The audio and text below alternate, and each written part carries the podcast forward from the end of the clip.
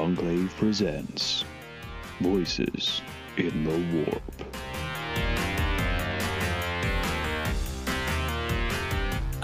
Everybody, and welcome back to yet another episode where we voyage through your our favorite hobby, everybody's favorite hobby. Although, again, I don't know if we're allowed to technically call it that, but the magical world of tabletop wargaming, and specifically Warhammer in its various, many uh, varied and, and interesting forms. Yes, it is the voices in the warp. We're back, and we are on the hype train. So, very recently, Games Workshop has had their reveal preview session. I don't know what you might want to call it at uh, at, Adepticon in the US, which is a big gaming convention, and that had lots of really cool stuff. And you know, basically, that's what we're going to talk about tonight.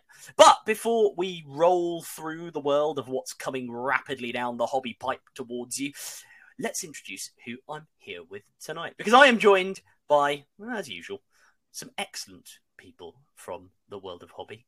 Yes, first up, we've got the king of contrast himself, the master of the brush. It's Mr. Warhipster. Say hello, Josh. Hello, Josh. I'm not on the hype train. I'm on painkillers. yeah, you're, you're not having a good time at the moment.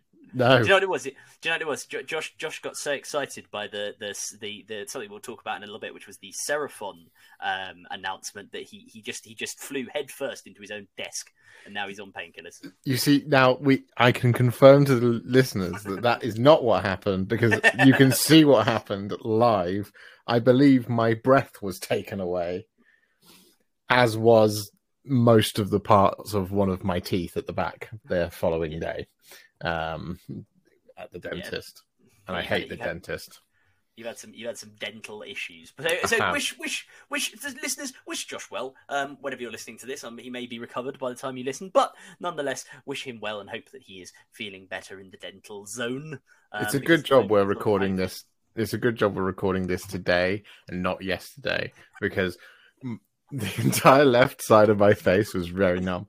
And of course, for those of you who've had dental work before, you'll know that trying to talk when your entire face is numb is hilarious because um, one thing I noticed about myself, this is a very, very odd thing to think, but I talk out of the left side of my mouth way more than I do out the right.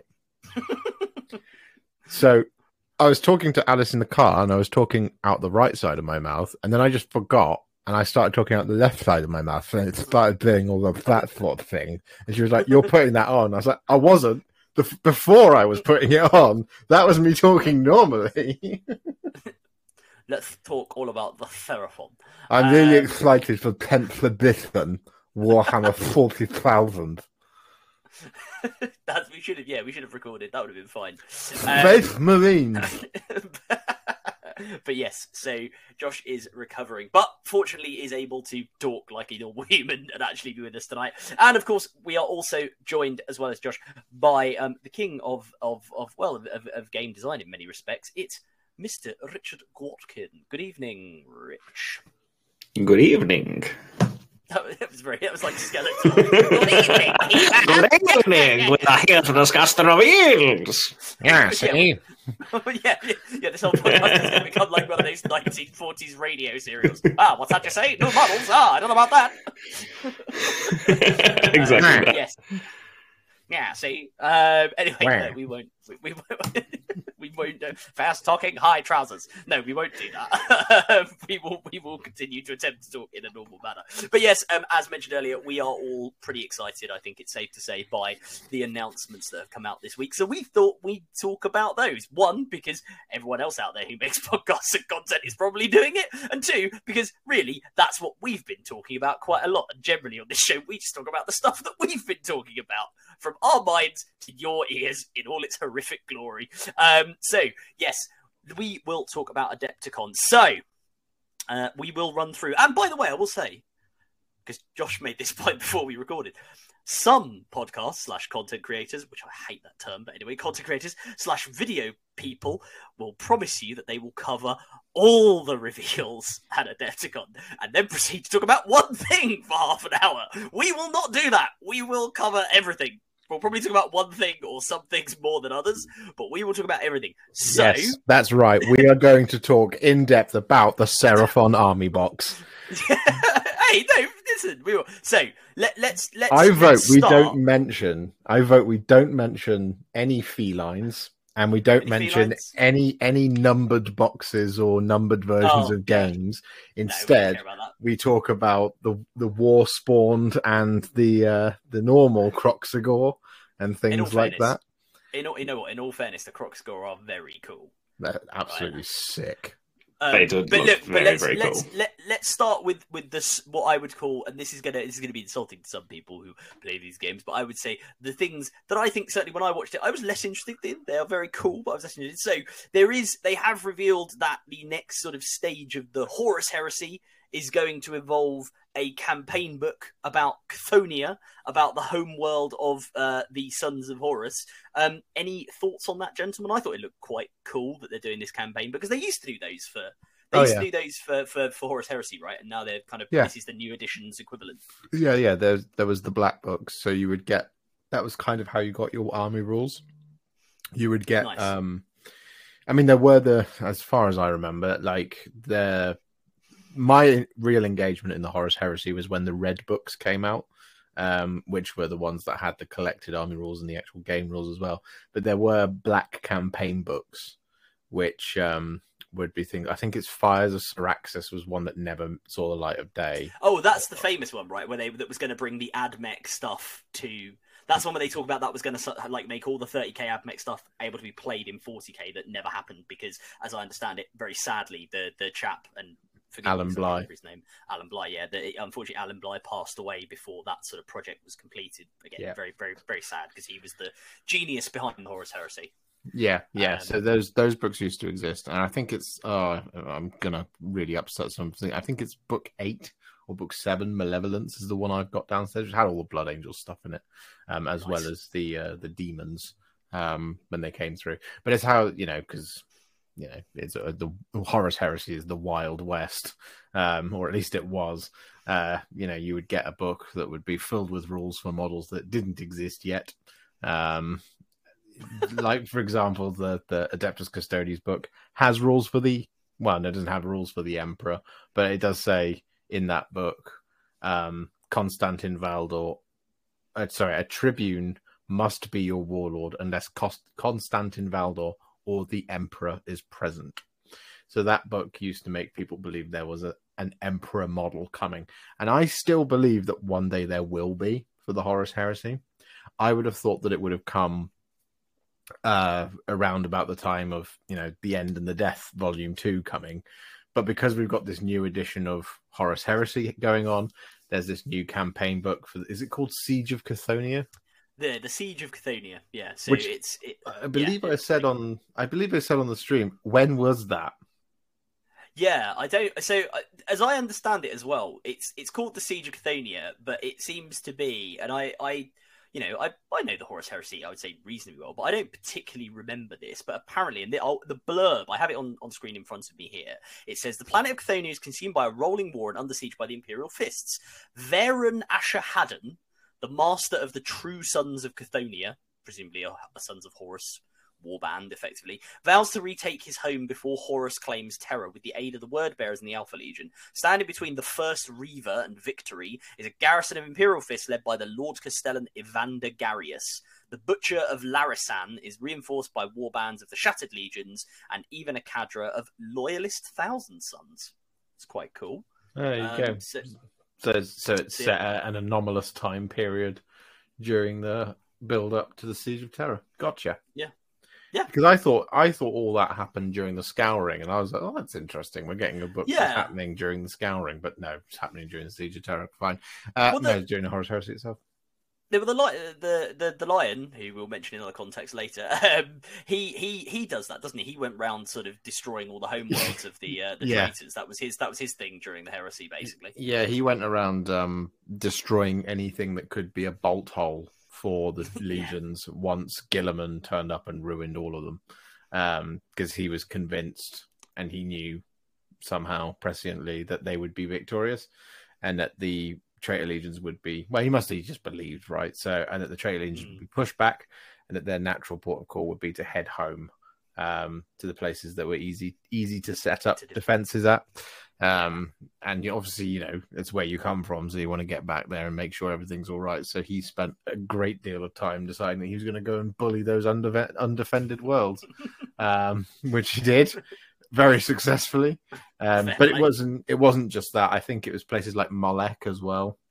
Yeah. Um, anywhere that was major, uh, that had become a major sort of traitor hub. So any of the kind of like forge worlds that were significant that had thrown their weight behind Horus, they suddenly got a cat through the post, uh, and uh, and uh, thousands of other smaller cats that would then murder them all with bolt fire. Um, uh, I'm in, I'm interested in the book because they mentioned that there's going to be a lot of models coming alongside it, um, and I think at this point we've had a ton of plastics and we've had a ton of new resin stuff, but what we're missing are some really cool stuff um, that can add that baroque element to Space Marine armies that I Mm. think a lot of people would like to add with their with the Horus Heresy things. So like the Sky Hunter jet bike squadron is really cool, and um, for it to be in plastic is amazing. What we haven't got yet is an assault assault squad in plastic, which would Yes. be really nice to see that happen. And I suspect it will because, as I mentioned on my live stream, uh, that I'm a big fan of the old, uh, the big, the old um, Horus Heresy era turbine jetpacks, the ones that, um, uh, what are they called? Uh, not warp talons, but the other one. Oh, um, uh, Uh, Raptors it would be. Raptors. That's yeah. it. Yeah. We'll So say- you know those ones that the Raptors have. Yeah, they're like Yeah, ones very nice. wings, Yeah. Yeah, yeah, I'm a big fan of those old old style jump packs. I think they're really cool, and I would love to. Although I did see an I did see an old sculpt, like someone was painting up an old sculpt for like the old Raptors before. Uh, it was I saw that on Instagram today or the other day, and I was like, "Ooh, yeah, that was a good model." Were those the Like a little bit that look- spikier on the Yeah, were those are the ones that looked like they had like a a, a jet turbine? pretty much. Yeah. not not quite as far over as like Storm Boy jet turbine, just strapping a rocket to your back and go. Yeah, But yeah, definitely sort of along those lines. But they were very cool models. yeah, and I th- I think alongside this book as well, you'll see. Um, I think we might see some kind of more fan favorite old dreadnought chassis maybe make a return as well, like the Deradeo and things like that, which has been sorely missing from a plastic kit for a while. Um, oh, the old the old boat. I've got one of them. I've got a resin one of them. that does not surprise me. You have an Iron Hands army. Years. Um, I, I, I ran them as Iron Hands back in the day when I it, F- he it is. feels silly. It feels. Do you know what? You know what? I, ha- I haven't done it. I've resisted the temptation at the moment to, to bring them back out as that because that would be nasty. Also, because it's only going to be around for like six months. Well, not even that probably at the moment for reasons we'll get to later on in the podcast. Can't think what they are. It's because Yeah. Adam's going to be painting so many Seraphon, he's going to give up on 40k. Well, you know what? You know what? That's that's a good that's a good segue to move on to to let's let's depart from the sort of bolt gun and, and power armor world and We should talk into- about Bolt Gun, actually. yeah, you what, seen- bolt gun you- the bolt gun the game. Yeah, it Yeah. looks awesome. It Have you looks so seen cool. Any like of the Doom. coverage of it? It looks absolutely phenomenal. Rich, have you Yeah. seen any of the coverage of it? I don't think I know about this. What is this? So Like, it's so it's basically yeah, yeah. It's it's it's basically Like like, a uh, it's like a Doom. It's it's you know Doom from the eighties. Yeah, yeah, yeah. Yeah, like the original one. Yeah, It's it's a PC game, but with Space Marines and bolt guns in it. yeah. With Fantastic. that old style, like like low res, you know, moving through the corridor. The, Yeah, yeah, the first person. Doom. Yeah, Yeah, two D paper yes. enemies. Yeah, Amazing. but everything Like, "Ooh, ooh, explodes and, and leaves and, and leaves gore on the ground. I saw quite a cool little section Hey, of it. That in the 41st millennium? Match made in heaven. Absolutely, yeah. Yeah. No, it, it looks fantastic. Um, I I might get in touch with the people who make it and say, please, can I have a go? Could I ever go? Yeah, no, that would be that. Would, it does look really cool. It does look really cool. But I'd say le- leaving le- leaving leaving bolt guns behind for a minute. We will return to them. Do not worry. Um, let's head into the world of the Mortal Realms because actually the AOS preview I thought uh, at, at Adepticon was really cool. Um, and there were kind of there were there were sort of four elements to it, and the first one to touch on I think should be the the actual Warhammer Underworlds box set, which is um, the Wyrdhollow, I believe it's called yeah, which is like the the and it's it's basically well, I mean, it's a bunch of Stormcast wizards who actually do look really cool. The models are really cool, but you know, they're Stormcast wizards, various kinds. The bit I was really interested in is the bunch of Tzeentch stuff because the Tzeentch stuff, and I think Rich made this point when we were talking about it before. The Tzeentch stuff is the most Tzeentchian models I think we've ever seen. Yeah, they're, they're like, just mental. Z- Tzeentch is supposed to be, oh, here are like the the weird horrors of the warp, but somehow they're always just like, oh yeah, they roughly resemble a human. Here is like two arms, two legs. They've gone apart, like they've just departed that and went, nope, this is just weird horror stuff. Well, they're, they're Let's go. um, Eph- Ephilim's Pandemonium. And Ephilim is a sorcerer who was apprenticed to a Gaunt summoner, so one of the, the Gaunt summoners of Tzeentch, uh, and is obsessed with cataloguing demonic creatures. So she's basically, I say she, I think it's a she or a he, I don't know. They. They, uh, yeah, they, yeah, actually, that's quite cool. Yeah, they um are um they're they're the Newt, what is it, Newt Scamander? Isn't that the Harry Potter one who wrote the book? Do you remember that the little world? Oh. Fantastic Day, Beasts. Fantastic Beast that's now a Yep, yep. series of films for some reason. God, I sound so old. Um, but, but yeah, like I remember on World Book Day for a pound, I got the original, the little, it was green. I think. Oh no, the, the history of Quidditch was green, and I think Fantastic Beasts and Where to Find Them was red. Um, was the Yeah. World Book Day release? I like those as well. Early two thousands. If I told Um, you so yeah. my amusing story of fantastic beasts and where to find them, No, what's your what's your Don't so, Fantastic no. Beast story? I was going to see the film in The in- new, the newer films. no no no uh, they're the first one. The first the first Yeah, yeah, fantastic beasts film. With, with, uh, uh, what's his, yeah. with Marius. Um and uh I was I was in the cinema and I was watching the film and my my phone started ringing and I was like oh no I'm being that person. So I pulled my phone out and I hung the thing up. I can't remember who it was. It was texting me. It was either my boss or it was my mum. It was one of the two. Anyway I sent them a text back but I wasn't really paying attention because I was watching the film. So I sent them a text back saying sorry I can't talk right now. I'm watching Fantastic Beasts and Where to Find Them. Right. got a text back saying, "You sure you meant to send that?" So I looked at the text message that I sent, and the text message I had in fact sent was, "Sorry, can't talk right now. I'm watching Fantastic Breasts and where to find them." That's, there's definitely Amazing. An online. There's definitely an online version of it, which is that. I think Yeah. I downloaded the wrong film. yeah, yeah. yeah. That was my that was my fun cinema gaff. Anyway, continue about the Warhammer. That's all right. That's all right. Go back to the Warhammer. Um, yeah. So, so Ephilim's cool. They they've got like a moon face. They've got an eye in their navel. Um, I mean, they're very very Tzeentchian. And then there's like basically a collection of absolute weirdos that they hang around with. There's this little that little guy with five legs and an eye in the middle of his face who we um we saw like they they did a preview of a little while ago. They've got Sebulba. From Star Wars Episode One, The Phantom Menace. If anyone remembers that, remember the pod racing guy who's like, Oh yeah, yeah. like well he doesn't he doesn't he kind of talks like Yeah, this, but- but he doesn't, yeah he doesn't speak he speaks um what is he? He's a oh come on star wars nerd knowledge. What race is he? He's a Dug. He's a Dug. So he walks around on his arms and he uses his feet to well his arms i guess. What do Um, you so call yeah, a man with a yeah, spade yeah. on his head? yes exactly. Uh, Bulba. Um, but there's yeah, there's there's one of him who's like a a, a, a Tzaangor version thereof, um, and then there's like a bunch of other little like there's a little starfish guy, there's a little blue, a little pink horror man.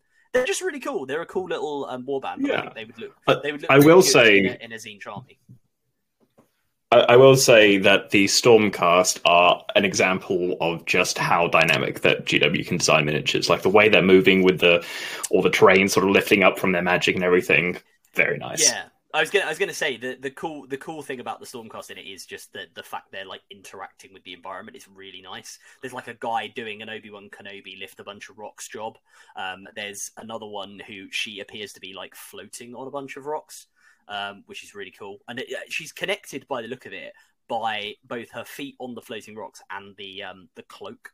So it's a real testament to like miniatures design about how far it's come. You know, the sort of contact points for these models that are flying, that sort of you know look like they're flying.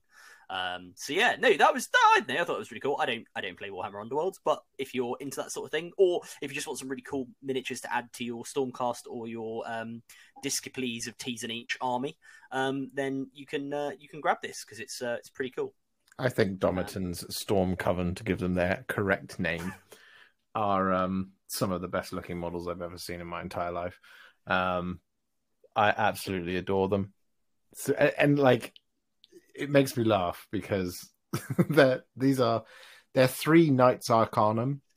hmm And the Knight Arcanum was a model that we got in in Dominion, um, which is the the uh, the wizard with a mask. Yeah, that was the the yeah, and it's like some it's like a, a HQ character or like a a character. So having three of them in one box would be quite powerful. yeah. Uh, so like in in my mind, it's like having three of them together because they'll get um War Scroll rules uh, to use in games of Age of Sigmar. Um, if it's if they are three Knights Arcanum that are at the same level of power as the first one, there's going to be a it's a hideous amount of power. But of course, you would need that amount of power to uh, challenge the dominion of uh, the nine-eyed the nine-eyed prince itself. I, I, I think these I think these are an absolutely breathtaking miniatures. I really love the kind of the trident on the one that's you you know that you mentioned that's The- floating on The the, tr- rocks. yeah, the trident looks really cool. Really But cool. um, Domitan, I would assume, is the uh, the one in the middle, uh, the uh, the one about to lift a rock and throw it at someone, probably in quite a you know spiteful way. Um, I think that's just an absolutely phenomenal, phenomenal miniature. Um, Mm. and like these, the thing I love so much about this recent run of, um, particularly in the Thunder, um, what's it called? Thunder Thunderstrike. Thunderstrike armor. Thank you. Um, they just they feel like models that can are very very clear clearly Stormcast Eternals, very very clearly Age of Sigmar, very very clearly Warhammer. But I kind of look at models like Domitan's uh, Storm Coven, particularly Domitan Mm. himself, and I go, I'd love to use that character in D and D. Mm. The Yeah, older yeah. ones, less so because they were just so fat. They're a bit chunky, aren't they? The old Yeah. guys. The, the yeah, the, the, the original Yeah, it- Stormcast were just so like. And I would say the same of like. um I mean, obviously, you wouldn't use intercessors in D and D. That would be a bit unfair. But like something like you know, like like if you think of the original intercessors kit, and then you think of the assault intercessors, there's just something about them the way that they're designed. They don't look weirdly naked without pa- pouches. Mm. You know, Mm. because like that's the one of the Yeah. things I find with the original intercessors kit is if you don't put the, the pistol holster or the pouches on, they just look weirdly naked and they look like they have itty bitty waists and fat asses. Whereas on the inter, Isn't that exactly? Isn't that exactly what um, the song is about and how that's good? Yeah, exactly. It's all it's all about. Uh, I Space believe I believe the lyric is if if if it's got an itty bitty waist and that round thing in your face, you get sprung. That is exactly the that's trap exactly- Except- sprung. except- it's a space marine. this time the round thing in your face is a bolter, like the end of a bolter. yeah, exactly. Yeah. yeah, no, I just I I absolutely adore this um Thunder uh, Thunderstrike style of Stormcast, and I am really, Yeah. really, really wanting um a Vanguard chamber version of it. I don't think we'll get one because this Well, is supposed for to be me, the new heavier. the new Thunderstrike armor is just so much more realistic. Like you've seen different um, styles, and people almost do that sort of grimdark sort of style with it, but it actually looks much more realistic and almost like something from Dark Souls. And actually Yeah. segues nicely into the cities of Sigmar, which the new models that they revealed for that I thought look much more sort of medieval and a little bit more realistic rather than the old sort of Renaissance ruffles sort of style. This is this is like can I say this is like podcast perfection here. This is almost like we've planned this because Rich has just given us a perfect segue to move into talking about the next thing that Well, was in. It I- not, not, I, not I do have a bone. I do have a bone to pick with these models, though. Okay, No. well, well, let's No, I reject your. You're wrong. We'll, we'll let you we'll let you guys do the debate, but we'll just tell for people who don't know. So the cities of Sigmar, and actually, Josh, maybe you can expand on the background. So the cities of Sigmar are the kind of well. uh, My my my impression of it again, as somebody who's sort of learning AOS knows a little bit about it, is that they sort of started originally as the kind of catch-all faction for a lot of models that were left over from the old world that people could then bring into Age of Sigmar and play. So nominally they were like the, the regular mortals, the cities, but they had humans, they had Duardin, they had the dwarfs, they had like some elvish models as well, they had various other things, and they're like the kind of mix it up. Like whenever I've seen Cities of Sigmar armies in battle reports, they're like the real kind of mishmash of various things like wizards, dragons, and a lot of stuff from the Empire of the Old World, but also a lot of other, you know, other, as I say, races kind of thrown in there. So what they have shown us at this preview is effectively some some logos, which are actually quite cool, I think. But more importantly, three models from the cities, the upcoming cities of Sigmar battle tome. With uh, they are they're human warriors with kind of as as Rich says like plate armor and you know warhammers, an axe and a sword and some very cool looking shields. So what do I mean? First of all, is that a broadly correct summary of of the cities of Sigmar, Josh? And what did you think of the models? I take it you're very excited about them. Yeah, it's pretty it's pretty close. Like when when AOS became a thing, you suddenly had lots and lots of sort of probably like micro fractions factions. Um, so you had like the dispossessed as an example. They were the Dwards. Dwarves, right? Yeah. Um, the Dwards. The Dwards. The Dwards. The Duardin. Um, who are the old the old um kind of fantasy uh dwarves. Um, so they are, you know, things like the Iron Breakers and things like that, um, Mm. rather than the Fyreslayers, because the Fyreslayers got their own faction, uh, Kharadron Overlords within a brand new version. So there had to be something that was done with the um, the old the old Duardin model, so you didn't invalidate anyone's collection too much. Uh, same for like uh, the old Empire; they became the Free Guild. Um, you had uh, the Glade Warriors, which were like the Wood Elves. Um, various things like these. Uh, World Arsenal, that was a thing. Collegiate Arcanum, that was a thing.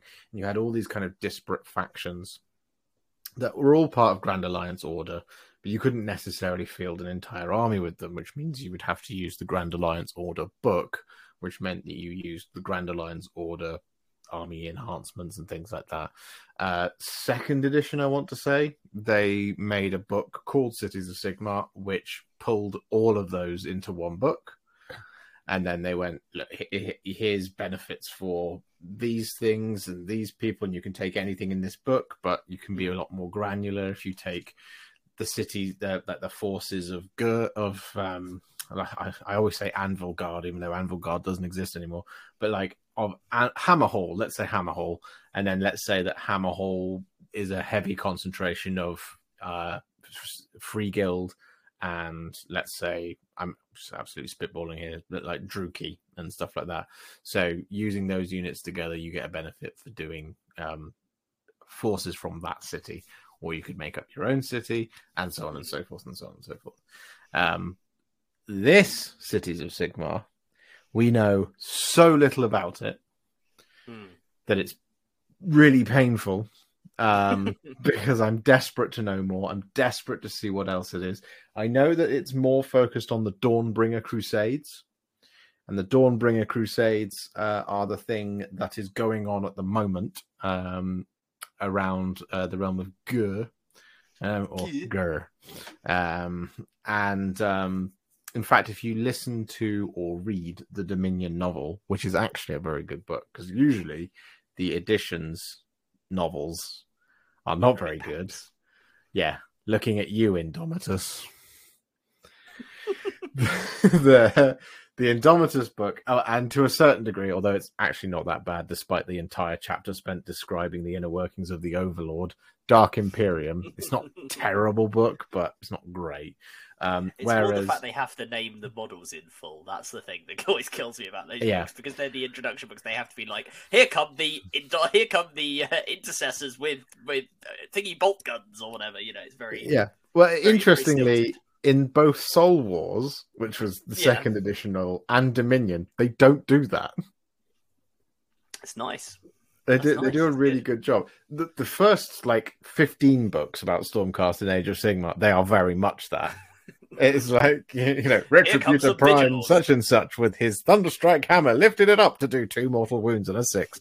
Yeah, it doesn't say that. But like, um, yeah, it, the Dominion is an excellent book, and it is all about a Dawnbringer crusade, and they go out from I want to say Excelsis um, into the wilds of Ghur, and um, they encounter the Kruleboyz because the Kruleboyz are an un- unknown entity at this point, um, and they also encounter many of the problems of trying to set up civilization in a land of Ghur because everything there is a beast. even the ground itself. Um, so it's pretty tricky to find any semblance of safety in a in a in the realm of beasts. Um, but these new models, as previewed today, um, I believe are part of one of those. It's focused on the Dawnbringer Crusades, and the Dawnbringer Crusades should have representatives from the Ironweld Arsenal, should have uh, representatives from any number of the free races that live in the cities of Sigmar. Uh, and I'm going to be very interested to see if we get sort of mixed race units. So we've seen three humans, but it would be awesome, really awesome, if our basic foot troop, whatever those are called, does it tell you what they're called in the article? Uh, I'm just reading it. No, they don't. They they just say, uh, they just talk about them as as as warriors of Sigmar. Um, there's re- redoubtable foot soldiers who make up the armies of the city of Sigmar. Yeah, there's no doesn't appear to be a name for them yet, uh, unless I'm So it'd be it. fabulous if that, even if they're called like men at arms or something. Like, Yeah, yeah, yeah. That was the old Bretonnian one, wasn't it? Because people said they Yeah. look quite similar to the old Bretonnian men at arms, which is kind of cool. Yeah, there's definitely elements of that. But like, if in that box there's a couple of Duardin and maybe an elf, Well, it does. It does say in the little blurb they have. They say these are the regular redoubtable foot soldiers who make up the armies of the city of Sigmar. Um, while while they might all be in uniform, the human oh the human foot soldiers are far from. sorry, I've just shot myself in the foot there because I didn't read that bit. I was about to say the human foot soldiers of Sigmar's armies are far from uniform, pulled from all the free peoples and cultures of the realms. I didn't read the human bit, so maybe not. But it would be really cool if we got that. I agree. I mean, it's it's it's cool if it is just humans. Yeah, I think it is a slight miss if it is. So like, and I and I would really, like I said, I would really love it to be like mixed races within units, rather than what might happen where you end up having men as your foot soldiers, Duardin with your cannon. A last alliance, if you will, of men, elves, and dwarves. Yeah, but they were all kind of much a muchness, right? Like because Yeah, like true. like the the men and elves in that are all using bows, swords, and, and shields. yeah. Yeah, yeah. What I what I'm hoping we don't get with Cities of Sigmar is, like I said, the men are the foot soldiers, the elves are the cavalry, and the Duardin are the ones with the cannons. yeah. Even though it does make sense because that Well, is the- some of their like preparation uh, and and some of the things that they specialize in. It would be awesome we still had there was a plenty little of bit like of um so my, my first ever warhammer fantasy army was empire and they had plenty of cannons Yes, I mean that's what I mean. Like, if we're going to go all human, let's be all human. If we're going to Yeah. go mixed race, And- I would love it to all be in mingling within each of the races. That would be really cool. yeah while, while so i'm very excited to see that they're finally it, it almost feels like this is at least partially redoing the em- old empire range or at least adding to it. Because here are the humans and then they'll probably do dwarves elves as well. Um so great to see. But why do they have to have stupid hats? They have caught the You're a fan of disease. They've caught the disease from the Lumineth Throne Lords of stupid hats. the rest of the model is great, love it, but they have buckets for hats. They've been to the same milliner as the entirety of the population of Yeah, Ish. and like, Um, here's the thing: like, my second army in fantasy was High Elves, and then I didn't want to. I was like excited for Lumineth Realm Lords to come out, and then they just had stupid hats.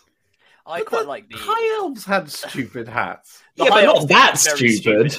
They had some. No, so I, Sure, so yeah, I, sure, pointy hats, but they, like they weren't like quite as stupid as the Re- Lumineth Realm They Lord had, hats are. they had quite a few hats with like pointy, but then having a flipping eagle on top of them and all that nonsense, didn't they? They had like big stumping wings and stuff. Yeah, but it's, Look, I, I, it I just, it just doesn't you, work. I get it if you don't like the big horned hat. hat. I, I, I Yeah, Yeah, totally the, get the big horn hat, and like it's like, oh look, we're just gonna wear cows on our head. I like these. I think they're vaguely German. Oh, see, I love, I love the armor and the shield and everything they're going for there. It's just the give, give me some alternate heads. I'm sure there will be. I like I like their I would like hope the so. They look they look a bit like they're wearing bucket hats. So I like the fact they look a bit. They remind me of like Kevin and Yeah, yeah, but it's like they've gone down Like to the they get seed the picked up a child's bucket, and put it on their head. No, they they go to a rave, mate. They're going to like a nineties, like in Manchester. Like this is like this is like what was it, Manchester in the nineties? They're like, yeah, mate, do you want to come join our Dawnbringer Crusade? Yeah, mate. Yeah, sick. I like them. I'm telling you, I like exactly those they're hats. I To be- be fair, particularly like. I particularly pretty- like the one in the middle that is carrying a warhammer that looks like a massive um, claw hammer. It does, yeah. It's it's it's used for smashing skulls and assembling large woodwork. Um, but yeah, no, look, I think overall these are really cool, and as I say, I, I quite like some of the artwork that went along with them. They've got a kind of uh, uh, uh, uh, what was the what's the correct word I'm thinking of? Like a collage of various logos of Cities of Sigmar. Um, that's on the little preview page. We go to Warhammer Community and have a look at it, um, which is pretty cool. They've just got some cool logos. There's there's one at the bottom which is like a green portcullis, which is basically the symbol for the British Parliament. So we're gonna have the Westminster Sigmar army. I, I, I demand that you uh, come and uh, just, just, you know, just give in Sigmar, but there will be no parties. Everything will be a work event.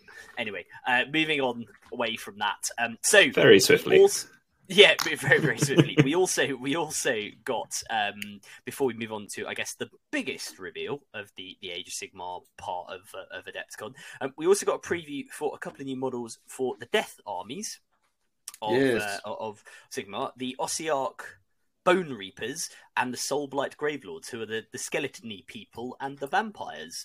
And we got Yes. the Mor- Mortisan. This is I'm going to trip over my words here. The Mortisan Ossifector for the um for the the Bone Reapers and um Ivya Volga for um I think you have to say it like this, Ivya Volga like that. It's kind of you know sort of Dracula type thing uh for for the Soulblight um the Soulblight Gravelords and yeah again real example of great sculpts. I think the the the the Ossifector chap, if you go and check him out, um, he's like kind of hovering and he's building like a, a I don't know what it is, but he's building some sort of I believe Construct. it's a Gothizzar harvester. a got there you go, Gothizzar harvester. He's, he's building a Gothizzar harvester out of a bone that's on his base, and all the bits are like flying around him.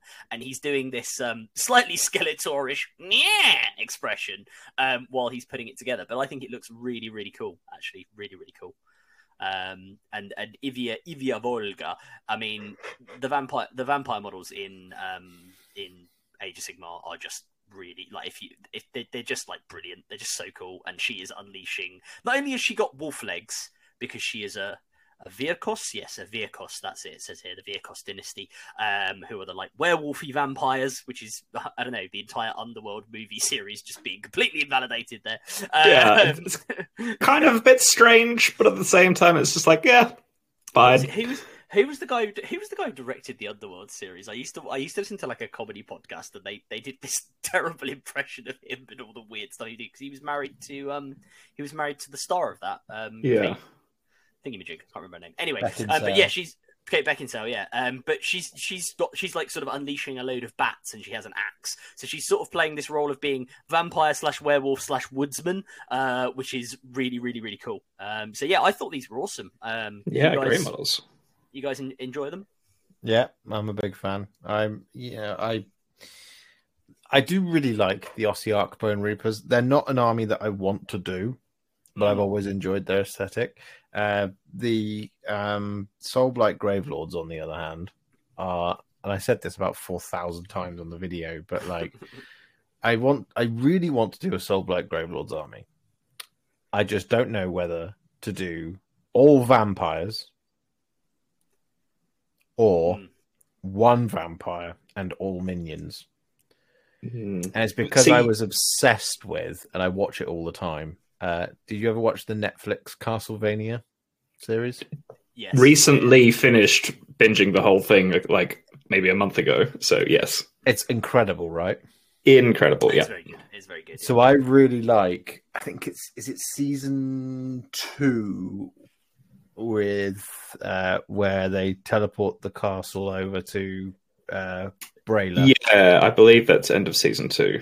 yeah. So you know Carmilla's army of vampire soldiers. Oh yeah, yeah. Yes, yeah. yeah it's that it's that it's that what i really that's what i really want to do or a dracula with all the night with all the night creatures Just loads of zombies. I and bats I and- do love all the Soulblight minis, and part of me looks at that and looks at Kirsty and, and goes, you know, yes, I'm sure they're great in AOS as well, but I kind of just want to buy them for the sake of the minis, and then maybe you can use them in D and D, or maybe you can come up with your own oh, game Oh, for make- them, or they make great whatever else. It's just they're like just like that goth gothic as aesthetic is just they do it so well. Yeah.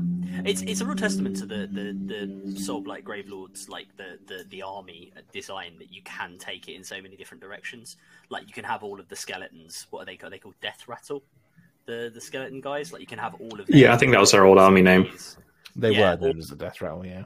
Uh, or or you can have you know as Josh says you can have like all vampire like the Blood Knights and and all that lot, which is just really really awesome. Uh, as Yeah. as well as your big beasties as well, like the big um oh what's her name? The one that's like half a kind of zombie dragon, but she's Oh, Lau- Lauka Vai. Laukavai, the mother, of, nightmares. Yeah. Yeah.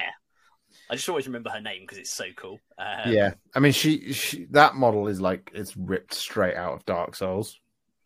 mm, Like it, it, it, it, it absolutely looks like a number of things, all out of Resident Evil. yes, Actually, yeah, yeah, like half Resident- human-esque, half uh, Yeah, monster. yeah, just absolutely stunning. I just, I just love those vampires, and I love the Blood Knights, and oh, I keep trying to have to, I keep trying to tell myself don't do it because it's gonna break me. Um, to start Yeah. another army that I don't have time to paint. See, if Um, I, yeah, I mean, if I, my take, if I was to do that, if I was to do a Soulblight Gravelord army, I would go the second route you described. So I would go with a like, maybe not one, but maybe like a small coven of your like vampire elite, and then everything else is just the minions. Because and the reason why is because to me, what's on the cover of the that they've they've shown in this preview, the cover of the Soulblight Gravelords, which I feel like it's it's yeah, it's it's it's it's a really cool representation of like a horde of zombies and skeletons and all these like reanimated beasties and there's a dire wolf on there. Um, but then you've just got the one vampire in the armor and then and then there's one on zombie dragon and it's like they are the big threat. Like they are the ones in control of everything. To me that's like that's perfect vampire you know? No, sure. I just, I for me, vampires don't get along unless it's what we do in the shadows, and even then, they don't get along. this fucking guy like they've been they've been roommates for three hundred years, and they've come this close, you know. So it's like for me, I'm like, I just want to have like one vampire, or I I might, or I might just do, you know, uh, I might just uh, put together a little group of. What would it be? Uh, there's three of them plus. Yeah. Uh, is it the Baron? Is that his name? baron yeah the baron and the and the sire as well and You the could have sire. So I have the yeah. Baron, the sire, Laszlo, the- uh, Nadia, coming darling and uh, and uh, Nandor, and then just have um, you know the guy in the old Gargant kit who's running away, oh the one who's running away yeah Oh yeah, yeah. yeah. or so you ha- you have that guy as as one, but you can swap them out during battle between him and one of the vampire hunters. I am God of Steel Soul, the Hammer of Sigmar. We don't give a shit what your name is. We've got to do our own laundry. um, anyway, sorry.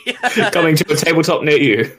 Yeah, that would. That to be fair, if somebody has a if somebody has a Soulblight Gravelord army, I strongly encourage you to name your vampires Laszlo. Nadia, I might do this now, and I might call the project Shadow. what we do in the shadows of Hammerhal. that that's that's a good shout. That is a good shout. Um, so then moving on to uh, the final big um, sort of preview of, of the of the of the Mortal Realms. Um, we got the reveal of a lot of Seraphon. I nearly called them lizard men because you know to me they're lizard men back in the day, but they are now Seraphon, and oh my word, they look amazing. Um, I've always had a, I, I always like so the Ser- the the Seraphon are very cool. I always when I've played uh, Warhammer Total War, I like playing as lizard men because I think they're cool.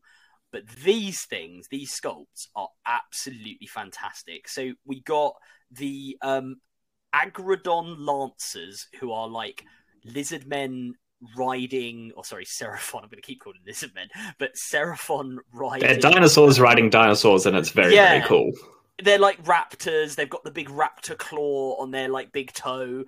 They're oh, they're just so cool. They're just really, Like really, really. the, the previous models were good. These are just like next level. Oh yeah, it really takes it up a level. And and then they got the um I'll just run through them quickly. There's there's the Saurus Scar veteran who's basically a, like a, a, a tougher character model who's who's um, painted as an albino as well because that's like a you know a sign of a, a spawning of a special destiny um, Yep. in in the world of the Seraphon. Um and then you've got the Kroxigor, who we touched on earlier, and the Kroxigor War Spawned in the same kit, who are again just very cool, massive, Beefy boys. angry, beefy, Very nice beef- boys, beefy boys. Um, Such cool I mean, models. the, the War Spawned in particular have that real like crocodile look about them. Um, Yeah, they do, and I quite like how they've still kept them, you know, those big beefy boys, but just like a different face shape makes them a completely different model. Exactly. And then they, they announced the obviously the, the battle tome, um, but the uh, there's a box set for Seraphon. So if you are interested in getting into the Seraphon, this is probably a great way to do it. Um, which gives you the battle tome. It's going to give you the War Scroll cards and everything like that in there, and it basically gives you all of the other Seraphon stuff that wasn't previewed at Adepticon, but that we have seen before, which is the new Slann Starmaster, and you know, at the end of the day, what is cooler than a big fat toad floating around on a on a giant floating stone throne?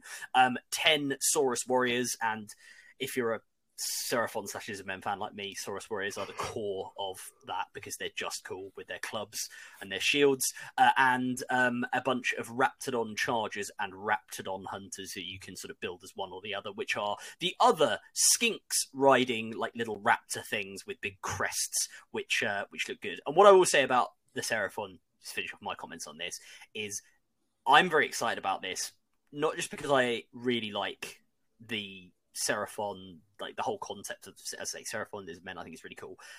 I want to see what you do with them, Josh, because I feel like these guys take contrast, or are going to take contrast like a dream. And I, I, I saw people commenting that when the when the like stream was on, just looking at them, they just have that about them. What are Um, they talking this- about? How I'm going to do a good job of them? Yeah, I've never, I've never felt pressure before. now I'm, I'm feeling it with the Seraphon. I was like, you know, these would be, be perfect for this, and it's like, you mean everything else wasn't? Yeah, but you, we saw what you did with the dragons. Mm. What? No one watches my videos. Don't be silly. I want. I mean, I say, I like if, if we if we do um Taliban War hipsters again this year at some point. I really want to see what you do with these. I also, to be fair, want to see what Meg does with them as well because she did Mm. some very cool work on Seraphon stuff in our previous little sojourn. Which, by the way, if you haven't seen it, YouTube.com forward slash War Hipster, go check it out. Taliban War hipsters. It's got me on it. Yes. Hey. um, but yeah, you, do, do, you excited by these? I presume you are. I mean, you. Oh, a yeah. US man. Yeah, yeah, yeah. No, I, um, everything they've revealed so far, building up to this, because there's been more. There's more stuff as well.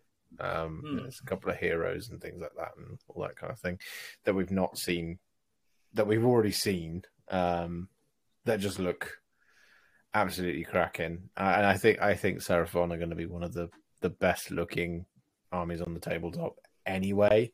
Uh, but with the new stuff, they're going to be even better. Um, like for me, this was probably the highest point of Adepticon. Um, just just in terms of like you know the sheer amount of stuff that's coming. Because at the moment we're in preview mode for the other thing, which is really cool, and all that stuff's great. Um, but Seraphon getting a new book, it's been a it's been a long time. There haven't been any new models for them either for a, for a Hmm. very long time. Um, yeah, so like uh, we've had artillery and skink seers and all this kind of thing. So like, uh, what was the other one? Uh, we had the astrolith bearers. Um, so that's the ones that's in the Saurus warriors. So we saw that. Looks like a Saurus warrior. That's that's been previewed Yeah. before. With, the big, with Um, the big banner thing, the, the astrolith. Yeah, we've had the uh, uh, what's it called? Uh, you know the thing that looks like a fire lizard. Oh yeah, the um, yeah, what is that called? The one that's got a big sail on its back. It looks like one of those old one of the. It looks. You know what it looks like to me? It looks like you know when you see if you if anyone if you you've been to the park in Croydon with the dinosaur models. It's like what Victorian people. Crystal thought- Palace. Thank Sorry, you very Crystal much. Palace, not Croydon. Yeah, I Literally know, down the road from me. I know. I've just really insulted you there. Sorry. And to those Ah, it's all good. Croydon, who's uh, who's then insulted by me saying that was an insult. No, it's not. Uh, but yeah, the Crystal Palace dinosaurs in the park. That that that model, in a in a good way, it reminds me of like one of those things where it's like Victorians when they dug up a dinosaur and they sort of did the very early attempt to work out what they looked like. You know, Yeah, without yeah. the level of context we have today. So they all look a bit a bit mad and they have the giant sails and stuff. So yeah, no, really really cool, really cool. Spawn of Chotec. That's what they were called. Spawn of Chotec. Nice. Yeah, go. he's the fire the fire god, isn't he? Yeah, Skink Star Seers as well. We've we've had loads of really, really, really cool stuff. um, for the Seraphon. It's very, very exciting because I think it's the it's a faction that you can point to. I think for most people, regardless of where you fall on your proclivities for Warhammer, I think everyone points to Seraphon as going, yeah, those are that's one of the best looking. I mean, it's Rangers. dinosaurs. Exactly, it's, it's dinosaurs. It's dinosaurs riding dinosaurs and fighting with dinosaurs. Yeah, who doesn't love that? That is, you know, commanded D- by giant- dinosaurs and big frogs. Yeah, exactly. And and I think you know, there's there's two races that are so iconically Warhammer for me, and one is the Seraphon, and the other is Skaven, um, because they're just so uniquely Warhammer, especially in the way that they look, right? Um, and so, like having a bunch of new Seraphon stuff, it was just really awesome to see. And Kroxigor are just absolutely fantastic. Um, they look, they look like like you guys said, beefy as hell. Those are some biceps, man. Yeah, they are chunky. Yeah, well, they were always like one of the, the classic units because you had Saurus warriors for your, you know, your battle line, your troops, and then it's like, okay, I need some heavy hitter sort of elites. Here are my Kroxigors. And my Bastiladons, and my Carnosaurs, Yeah, yeah, yeah. and my yeah. yeah, but it's great to see them getting getting some love. I just hope that we still retain rules for Stegaged- Stegageddon, Megageddon. Yeah. Just take it again. which is just one of the best things I've ever seen in my life. I've never seen it fielded because it's like you need like ten Stegadon to do it, but like it's it, it, it's it's absolutely fantastic. No, I was really really pleased with these, and like you said, they should take to the way that I paint miniatures and make videos.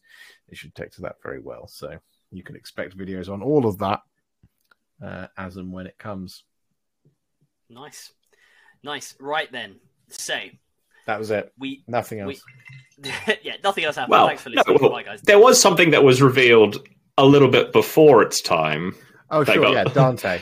sent out. Oh, Yeah, yeah, we did get we did get Primera Stante, which is cool. Uh, I'm looking But that was it. Pro- That's the end. Primera Stante, Yep, but that's it. Nothing else happened. Nothing else happened. No, I'm afraid, Josh, you don't get away that easily. So we leave behind the Mortal Voltan using using the Seraphon. We travel in the stars because not only are they dinosaurs, they're dinosaurs in space, which is really cool. We travel the stars back to the 41st millennium, and we will actually start off, I think, with the Kill Team because I thought the Kill Team preview was really cool because I just want to avoid getting So some did I, big things yeah. till the end, um, and also because Kill Team Hey. had Votann in it. So Eastman Just- and 40k isn't big. That Just was a very cool know, kill guys, team. Just so you know, guys, uh, before we started off, Adam said that we could only record for an hour, and we're at 52 minutes. now. Oh no! Hey, Uh, I, I was. Do you know what? I was going to use that as a positive, and I was going to say, listen, you, you doubted that I would be able to to talk about things other than sort of 40k adjacent stuff, and I've spent a good hour going through everything else that was previewed because it is all cool. It is good. I do like AoS and on the other stuff, right? I'm not just putting it on. Um, I know you're uh, not. yeah, but uh, but yeah, it's so, Rich so- down there who pretends. Yeah, Rich. Rich No, is I like- he- I like that stuff. Hey, I'm currently painting Lord of the Rings models. Yeah, so that's what he says publicly, but privately, he's the one who's in charge of the uh, r slash Age of Shitmar board. yeah, you're the admin of that. um, go, go, goes by where's underscore my underscore um, uh, Tomb Kings two K twenty three. Um, Oh, so- Bretonnians. Protonians. Well, we've got. They're the, um, they're the the the. Well, come come come back to the old world someday. Yes. Yeah, I mean, we've seen 3D renders of their weapons. And That's I'm true, that's true. I genuinely believe at this point, and I'm gonna be it's gonna make me so, so, so happy if it happens, that we're gonna get an old world core box. And I hope it gets announced at Warhammer Fest because it is the 40th year anniversary of, of Warhammer. Um I but I'm hoping we're gonna get announcement of a core box that shows off Bretonnians versus Tomb Kings. And if that happens, it's gonna be so funny. Because it's just like But it'd also be like the best way to like kick off the old one. It's like, yeah, here's two the two armies that we retconned. Yeah, Yeah. here's the two armies that everybody still to this day holds up as the reason why they won't play Age of Sigmar. Look, they're back now. You can play them in the old world, and then those people will still go, "I don't like them," and you'll go, "Cool." so you just don't like this, then? You've just outed yourself as somebody who's a contrarian, is what you've done. Yeah, I yeah, did, yeah. On on on that theme of, of spicy takes, I did see someone who shall remain unnamed put out something about the um about before this Adept because obviously this Adepticon preview was at like three in the morning uh, UK time. It was, it was at 10 p.m. US in, in Chicago, so it's sort of like Central Time. Um, and I did see somebody who put out a, a, sort of tweet saying like, "Oh, I have to get ready for this nightmare" or something. And the, the responses were fantastic because everybody just went, "Have you ever considered covering something you enjoy?" um, which, which, which I was just like, you know. And then there was a lot of backpedaling, and it's like, "Oh no, it's because I have to get up." Anyway, moving moving swiftly on. This is why I don't do Star Wars content. you don't want to talk about Glumbo bum flaps and how he's appeared in the latest episode of The Mandalorian, even Yeah. though he was in a th- even though he was in a single run three three issue comic. Well, no, no, it was Like, it was Jar Jar. Binks that was in the latest episode of Mandalorian. No, I know, no, I know, but I, I was moving off, moving off Warhammer for a second. Moving off that, got a rant. yeah. I was having this conversation today, and I was saying that, and sorry, listeners, but you know, we're generally a nerdy podcast. I said to me, the difference at the moment between, and I like, I like the Mandalorian. I do like the Star Wars stuff. It is cool. I thought Ahmed Best appearing was was was, was great, but um, the um, the the difference between the Mandalorian and, for example, Picard, right, the Star Trek one, and I do have a soft spot for Star Trek because my, my grandfather when I was growing up was a massive Trekkie and uh, got me into it, and therefore, you know, I have a, I have a bit of a soft spot for Star Trek generally. But the Picard sort of like references and cameos seem to be here are the people you remember and they're actually going to play a role in the story which is whereas what star wars has a bit of a tendency to do whenever i see and you know it's, look it's my fault because i watch them right? Whenever i see these easter egg videos where they're like what did you miss in the mandalorian episode 5 and it's like you know in the background for two seconds was as i say glumbo Bumflaps, who you know appeared in a single run three issue comic that, that was only Yeah, issued in the same or- or, in 1987 They're bringing back really the care that he same, there or it's like Yeah. they're bringing back the same ice cream machine that someone in the background was running with. yeah, exactly. Yeah, exactly. Yeah, they've got they've got a, they've got a Glemdarp device which Yeah. appeared in vaguely in the background in very low res in the original 1977 A New Hope. Yeah, but then has become like an action figure. yeah, Just- exactly. just- Yeah, Just on that, yeah. I am finally up to date with Picard. It's taken me way, way too long to get finally up to date. I, I did tell you. I did tell you to watch it, man.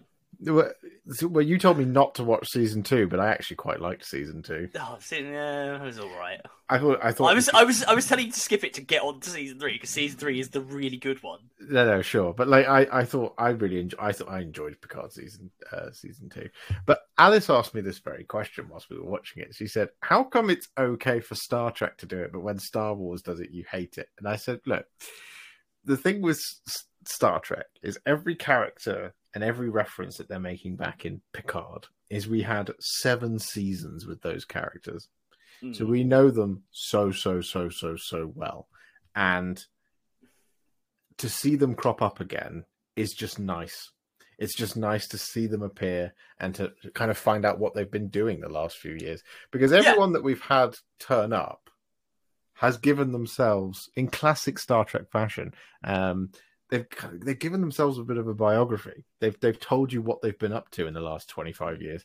They all look, and the, the other thing that's most important is they are all looking twenty five years older than they used to. What we're not getting is weird digitally de-aged Geordi LaForge turn up for some ungod knows reason. Um, like the most recent episode of, of of Picard, we had flashback footage, not de-aged version of No, Riker. We had Riker, yeah. flashback footage of Riker from the olden days, and it was just like because I think a lot of things are really afraid to do that because it's a mm. complete step down, right? Because it was obviously it was filmed in the like the mid '80s, late '90s, right? But it was the whistling of "Pop Goes the Weasel," and exactly, and they just used the clip. They didn't give us a fat Riker and fat Data digitally de-aged faces in a in a CGI jungle having the same conversation that we've seen before. They didn't they didn't give us that. They gave us an actual reference back. And with Star Trek, I feel like I have had so much more time with these characters. I know who they are. I know their motivations. I know them on a personal level, is how I feel when I watch the show. So seeing them crop up, it's like, oh, it's nice to see that they've thrived. Whereas in Star Wars, we've had nine films, of which we are in this period now where we reference only six of them. And we are referencing characters from a cartoon and we're bringing characters from a game, and we're bringing characters from a comic book run in to satisfy people who really love the Star Wars extended universe as much as they love the mainline Star Wars stuff. And I'm I'm just not that person. I, I, I adore Star Wars, even though most of it's bad. Whereas Star Trek, I love it, and less of it True. is less of it is bad. Um, so every every reference that we've had, every character that's come back in Star Trek, occasionally you're like, no, but in season one of Picard, we had um, what's his name of the Borg? I forget the name they gave him. Oh, uh, yeah, I know the one you mean. Uh, who was the who who was the one they rescued? Yeah, Yeah. and then he was he was in it the whole series and then what happens to him is heartbreaking because Mm. that's a character i've known since the 80s hugh is his name That's it. Yeah, yeah. and i just this season of picard and we will get back to warhammer but episode yeah, episode was it episode four that i texted you about adam Yeah, you said it was perfect. Yeah, yeah. I said it was a perfect episode of Star Trek, and I said it goes right in to. I think I I think it will. I think when you look back on Star Trek, I, th- I, th- I think people won't make those lists because we're still. Is it Beyond is happening at the moment, or is it Tales I- of something? There's oh, another uh, new Strange New Worlds, Strange which is New which is quite good in and of itself. Actually, I would say. I don't, Yeah, so quite Strange New Worlds is happening, uh, as is Below Decks, as is um, Discovery. But Discovery's final season is on its way. So I think once Discovery concludes, you'll see a lot of I think you'll see a lot of Star Trek content creators making what are the best episodes of Star Trek we've ever had. And I think season four of episode season episode four of season three of Star Trek uh, Picard will go into a lot of top tens. And that's because it Star Star Trek as a as a as a thing has always been a idealized mirror of where society is in its moment in time, and you know you can see this through like you know the original series was made during the cold during the Cold War, so it's very much about projecting human strength into the galaxy as we go forward onto this brave new world. Whereas I'm making out with a lot of alien chicks. and making out with a lot of alien chicks. And TNG was made during that kind of golden age of humanity where a lot of people kind of assumed that we as a race had reached kind of we'd we'd reached the city on the hill and we were going to only evolve from here and it was only going to be like this going forward you know during that sort of period of sort of mid 80s through to the end of the 90s before the financial crash and where we are now you see in society. Whereas reason that i think deep space nine whilst it has a real heavy lots of praise because it shows a different side to that same period of time deep space nine is very cynical because it's about a war right? And we've never had it about a war before Yeah. uh, in Star Trek, and is you know it, it it kind of very much mirrors the people who were foreshadowing the end of this golden age of of of society and human uh, uh, um, humanity. And the reason I think a lot of people don't like Voyager is because Voyager, rather than looking outwards to the future, does what Hollywood has done, which is look back. Because the first thing that happens in Voyager is they go out further to a place in the galaxy that no one has ever gone before. And if that had happened to Captain Picard during that time, it would have been like, this is an opportunity for us to see and catalog and do all kinds of things that we've only ever dreamed of before. The first thing they do in Voyager is they say, we must get back at all costs. And then the, the the the flight home is basically it's all just nostalgia reworks of stuff that's happened before. I like Voyager, but you know, you spend the f- first two seasons fighting the Kazon, which are basically the Klingons, which is supposed to be a nostalgia trip back to TOS, hmm. right? Whereas Picard, this episode that we just had, for one, it was structured almost entirely like a TNG episode. It Yep. was here is the problem. Like it even did it even did the whole it even did the whole here is the problem right at the beginning before we have the credits. Then we're going to have a musical sw- sting that swells up, and then it's going to cut to black, and then we're going to do the title sequence. Yeah. As it, if we don't get out of here in six hour uh, in in six to twelve hours, we're all dead. Dun, uh. dun, dun, dun, space, the final frontier. It didn't do that, but like Yeah, it did that.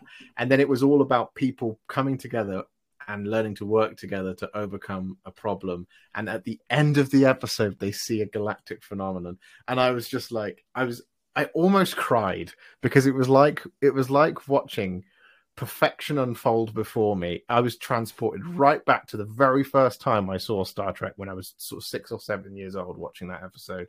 And it was absolutely phenomenal. I, I, Yeah. I, I couldn't, I couldn't, I, I just couldn't, I can't deal with it anymore. Because I watched the next episode and that was really great, but that was like a modern episode of television. But like episode four, man, I was just like, I was blown away. And Right. and that's time. We're five minutes past one. Uh, yeah, this has Yeah. all been one big ploy just to run down the clock. That's it, right, so we, we've, listen, he we've just he's learned how to use the chess clock and is now just running down time. Shut up, we Exactly. our- Oh, and by the way, uh, 10th edition was announced. But that's it, guys. Thank you so much for listening. Uh, I've been the War Hipster. This has been Voices in the Warp. That's ADR Wargaming, and that's Gwatkin Gaming. Thank you very much. Bye. Right, that I'm taking your time off the clock. You can only roll saves. No, we are. So we look talking about talking about talking about things that are per- talking about things that are perfect. Right. Let's go. Let's go and talk about this. So yes, as I mentioned before, we started talking about Picard. And to be fair, I do share Josh's passion for Picard, but I figure you're listening to this because you want it about Warhammer, not our. Uh, our, our, views on that, but do let us know. Do let us know because we will do. We'll do. We can do episodes on this. Josh and I and, and Rich can talk about this nonsense for hours. Um, we can just So- change the podcast to be called Voices in the Warp 9. yeah, voices in the warp. No. Warp 10, Terminal Velocity. That way we're everywhere in the galaxy all at once.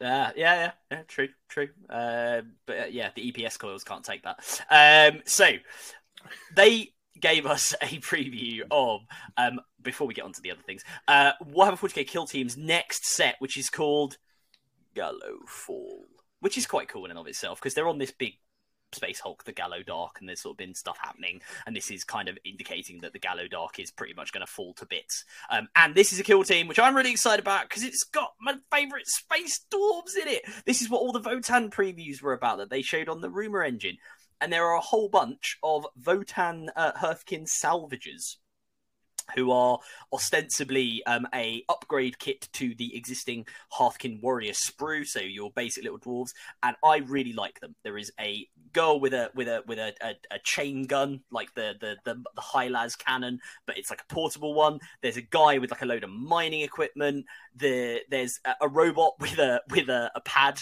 which I quite like, like we're holding an iPad and doing some pointing, um, which is really cool. And I did see a very I was going to say I did see a very, very funny little meme someone did. Um, for something, we'll, again, we'll get onto it in a second. But talking about the difference between 9th edition and tenth edition, which was the 9th edition one was the Codewright from AOS, who's the dwarf covered in books. If you've not seen him, look him up. He's got like about ten or, or like four or five books on his back and a couple of books in each hand. And then tenth edition is just the one guy with the iPad pointing, and that's it. Um, So- and you, you got through all of that and you didn't mention the two best miniatures in the I'm, box. I'm saving them. which I'm saving are- them. I'm saving No, no. There's there's the guy that's just bringing knuckle dusters to a spaceship, and the it. and the beastman who's bringing a gong. Yeah. well, I was going to get on to Beastman with Gong in a second, but I was going to say my favourite two from the from the Hearthkyn absolutely are the chap with the knuckle dusters, who has also got like a he's he's he's got a black eye, which I really enjoy. They painted him with a black eye, so he's clearly been in a in a punch up, right? And he's got these like electric knuckle dusters, and also the the Votann who for some reason they were like, "Where are we going?" We're going to go inside a spaceship. He's like, okay, what equipment are you bringing, Jeff? I'm going to bring a jump pack. Um, so he's just got they're going around. I mean, I know Hearthkyn is small, but like he's just zipping down the corridors with a, like a huge rocket pack on. Um, but yeah, either way, I think this is really cool. I'm really excited. Um, I think these are really cool models to add into your Votann army or to play as a kill team. Um, and yeah, I can't wait to get my hands on the upgrade sprue. Um, Do you know what we I really about like about them? what's that? Uh, so it's in an article. What horrible thing are you going to say about my nice Votann that I like? No, I was just going to say, the thing I really like about them is um, it's not, it's in an article. It's probably one you haven't read though, but actually their whole job is to go into the space hulk and they're trying to fix the inertial dampeners. uh, and uh, restore the structural integrity field, which actually is something that happened in Star Trek Episode Four. Uh, Jesus Christ. Well, they're going to have trouble fixing the uh, structural integrity field because, and this is actually, you know, in some ways the bigger part of this this uh, kill team box, I think, in terms of reveals, is Beastmen. We're getting Beastmen in 40k. We've had there were Yeah. a couple in, I think, in the Blackstone It- there was a couple in I right Blackstone? Fortress, um, but this, like, if this is like a full squad of like ten, then that's a lot easier to just slot into a Chaos Army. Yeah, I think I think these were the, yeah the guy the guy with the gong has got an interesting choice. I mean, they have got like bolt pistols by the look of it, or little little stubber pistols, um, and one of them's also got like a a, a, a bionic arm, so they can they're clearly like pretty 40k. There's one dude who is like a sort of uh, I guess like a Nurgle Pestigor almost kit because he's got a bunch of boils all over him. Um, he's replaced his hand with some kind of canister that lets gas out, and he's wearing a gas mask, which is pretty fun. Um, but yeah, no, I, I thought these beastmen are really cool. The guy with the gong, especially, is just like I'm gonna gong you to death. Um, not That's, sure the, what he's that's about. the musician for the unit that lets them move an additional d6 inches every time they decide to move or advance. I don't know Yeah. that for sure, but it's Just assuming. yeah. I'm just assuming. It might even be that in that kit there's also an optional icon, in which case you know Mm, interesting. Um, and I, w- I would say the, the the other thing about this little kill team kit is the actual terrain looks pretty good because you get a load of accessories with it. Of like, me, there's like a med bay bed and some surgical tools. There's what I think are escape pods. I think they're meant to be like escape pods from the from, Yeah. the, from the ship. Yeah, that's what Um, they said they were. both both open and closed, and there's like a bunch of I guess storage tanks, one of which has a skeleton in, um, which is uh, is kind of cool. Um, I do like so- that these are the same style of escape pods as we've seen in an old objective kit. Yes, yes, yeah, yeah, yeah, they are. So these are the standardized Imperial escape pods, which look kind of like a one man drop pod, basically. Um, which is kind of cool. Um, so yeah, that was that was the kill team into the Gallowdark, Gallowdark, and now we get to the bit where everybody was. Well, let let's start with the first one, the big one. Let's let's let's let's go to the savannah, right? Let's Dante. sing, "Um, bum, away."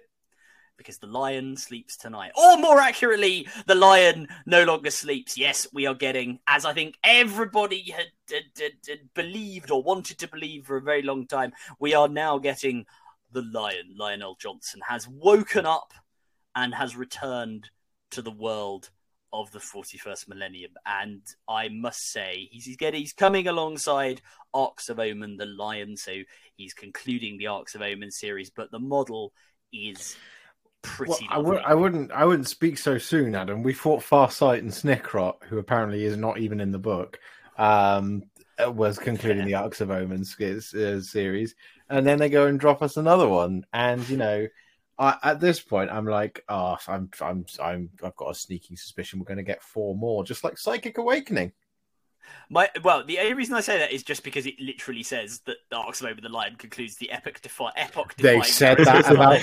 They said that about Farsight, Adam. You, You trust don't them know again. what's coming next. You might get Arks of Omen, the Emperor. It's a conspiracy. It's a conspiracy. Arks Um, of Omen, Cap, uh, Captain Tycho the Lost. Arks of Omen, Tycho the Lost. He's back! Hooray!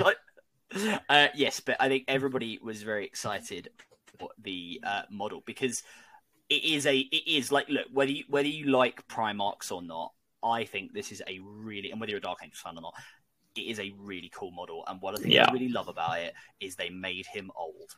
He's not like Guilliman, even though because he's supposed to have been kind of asleep, but in kind of stasis in some way. But he clearly has aged, so he wasn't in proper stasis like Guilliman, where he was in stasis. Otherwise, he Yeah, I was just having a nap. Right.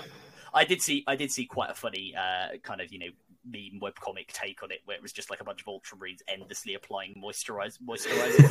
to, uh, I did see that too, yeah. As in is in the codex, and that's why he looks young.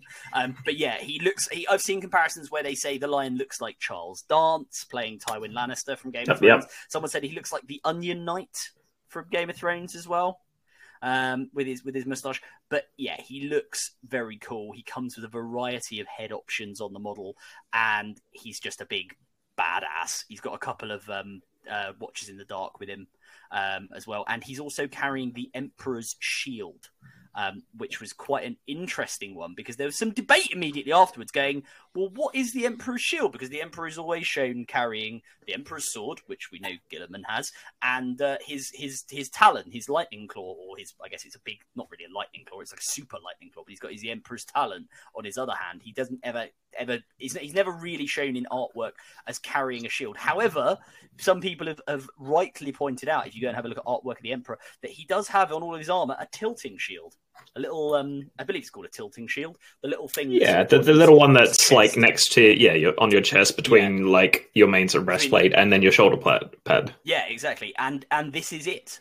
Um, so we either have an idea of the scale of the Emperor, which is that he's absolutely massive, or I think more likely, because I think Guilliman mentioned this when he took up the Emperor's sword, the, the sword itself or the shield itself changes size in some way to sort of match the wearer, like it's it's part of the Emperor's power. Yeah, otherwise the Emperor would be very very big.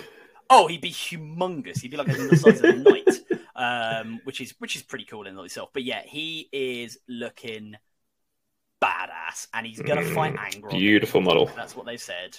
Yeah. Um, there's also, I will say, there's also an awesome quote here they have, which is which is from presumably from Mark Sloman, uh, which is kind of self-aggrandizing. But when you're the Primarch of the First Legion, uh, to be fair, I feel like you can be a little bit arrogant. Which is, he says, I will teach them to fear the darkness in which they dwell, and to dread the shadows they believe their allies, for there is no greater terror hunting the Stygian void than the Lion of Caliban.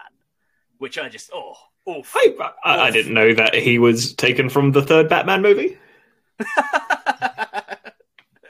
yeah, clearly, clearly he is. Uh, he is in fact. Um, what's his name? Bane. Bane. Yeah. Do you feel in control? I was born in the dark. I defeated Shane on the rock. When first I saw the light, it was blinding.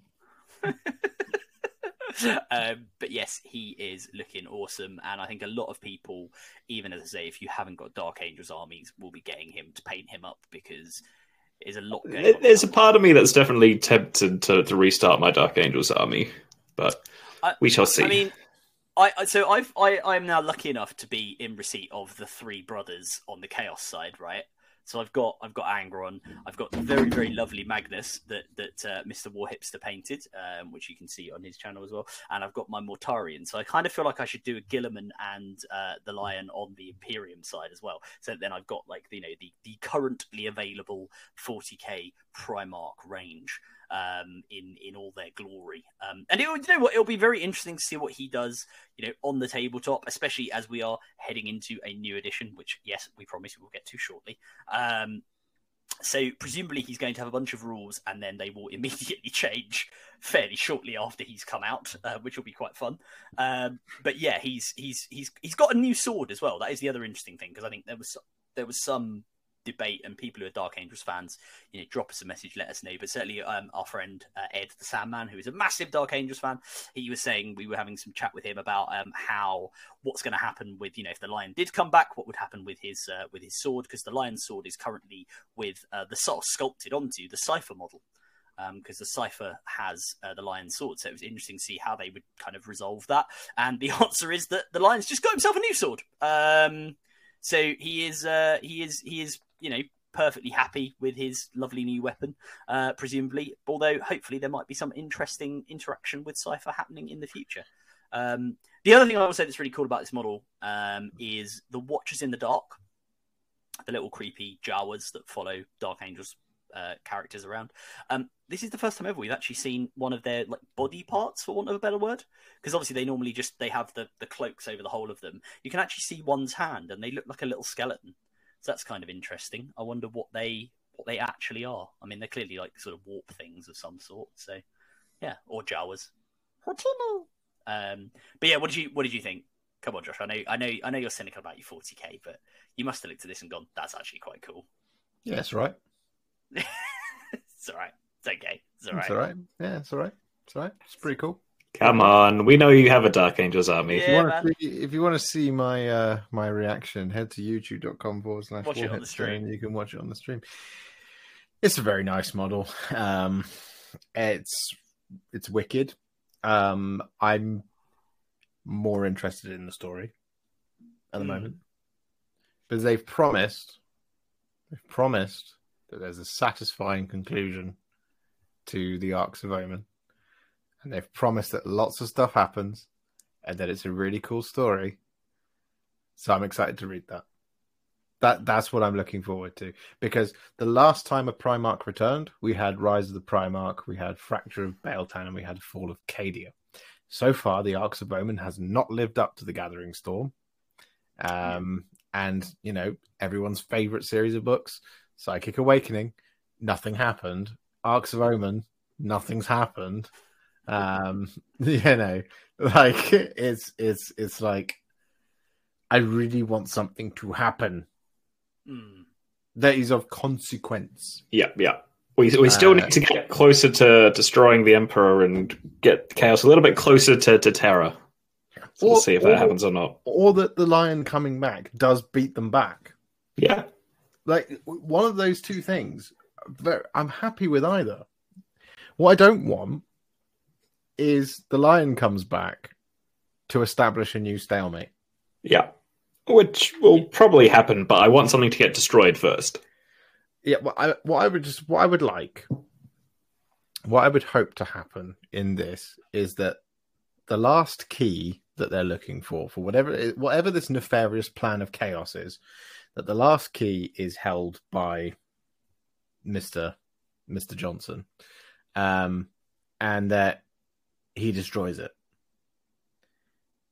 Because I'll be annoyed if the next edition of 40k is all about the fourth tyrannic war and also the entire the entirety of the chaos forces are but one key away from finally completing their victory just like Yvraine is one crone sword away from finally resurrecting such and such just like such and just like the salamanders are one relic away from bringing, bringing, the return it's like just can can we just like stop edging me 40k give give me something. Give me something. Yeah. give me- something. Yeah, come on, let me go. Yeah, Um, like have have well- what what would be really funny is if if the lion manages to properly banish Angron for another two editions. no, I'm still painting him. Don't do that. Should, He's should- so he's dead now. He's only used in historical games. yeah, he's he's banished again uh, into the into the realm in into the void. You have to go. You can use you can use him in Horus Heresy because he does canonically become a demon prince in Horus Heresy. Uh, uh, Yeah, so- yeah, yeah. Yeah, You when you can, as- when you want to play your Siege of Terra battles, you can. uh, Yeah, you you can use him uh, as Angron Ascended. Angron Ascended. Yeah, no, I'm Um, I'm I'm very excited by the It does- it prospect does of something say- happening. I, I will say it does say the little like blurb that they've got here says the key fragments have been gathered, but the Dark Angels have begun a quest of bloody retribution, pursuing information extracted from a black a captive Black Legionnaire who presumably was on the rock after the events of Vashtor. Um, what they find is a revelation that will shock them to the core, one so incredible that even the cool head of Grand Master Azrael is clouded by righteous fury. Against them stand Vashtor, Abaddon, and Angron. This trifecta of terrible tyrants is too much for any force of heroes to overcome. But the timely arrival of Lion El'Jonson and Dante's Blood Angels may yet snatch victory from the jaws of defeat. And then I like this. This is quite snarky. If only the lion had always been this good at turning up to sieges on time. which, is, which is true.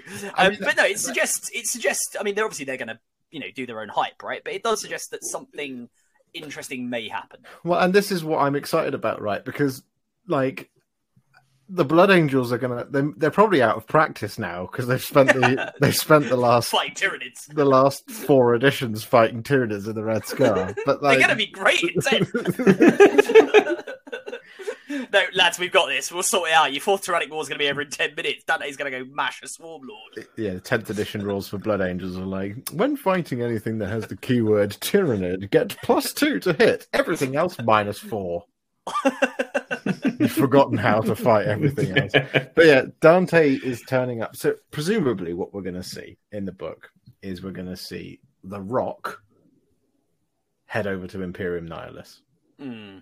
That's presumably what we're going to see. I mean, I know it's been going back and forth anyway down down the um, uh, what's it called, Vigilus what's the what, uh, the Ma- is it the Nachmund Gauntlet? Nachmund Gauntlet. Yeah. Yeah, so I know that Yeah. things have been going back and forth The anyway. M the M6 of the 40k universe. yeah, but what, one of the things that I've always been kind of very interested in in terms of returning another loyalist Primarch is how does that how does that change the balance of power in the universe as it stands? Because we have one Primarch who is the Lord Regent of the entire of the Imperium, and he is he has the entire Imperium on his shoulders.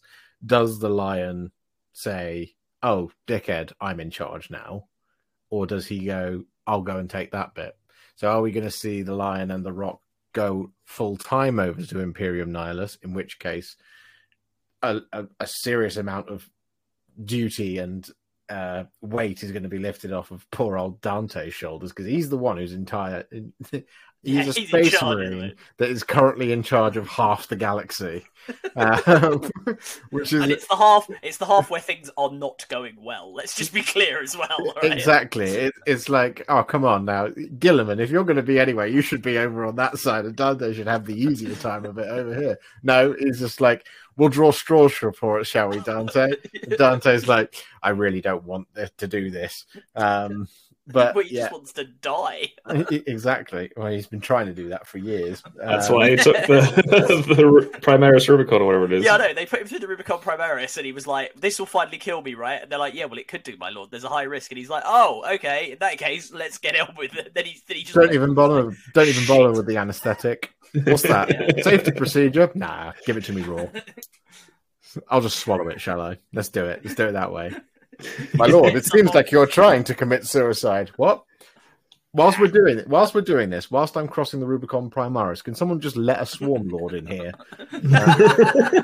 I I was able to beat one last time. It's fine. I can I can do it again. Crusty old Dante with broken armor armor beat the da- beat the bloody swarm lord. Anyway, I'm excited to see. So, sounds like we need an apothecary, a heavy apothecary. Yeah, Ba- one with ba- a ba- ba- one with a thick with two C's arse. No, I, I'm just I'm I'm excited for the book. Uh, the model is gorgeous, and we can wax lyrical about the, the model. It always was going to be. It's Primarch. They've done it, as you said. They've set it really well within the universe. Um, I think it's better than the Guilliman model. Um, I agree. yeah. I agree. Hundred percent.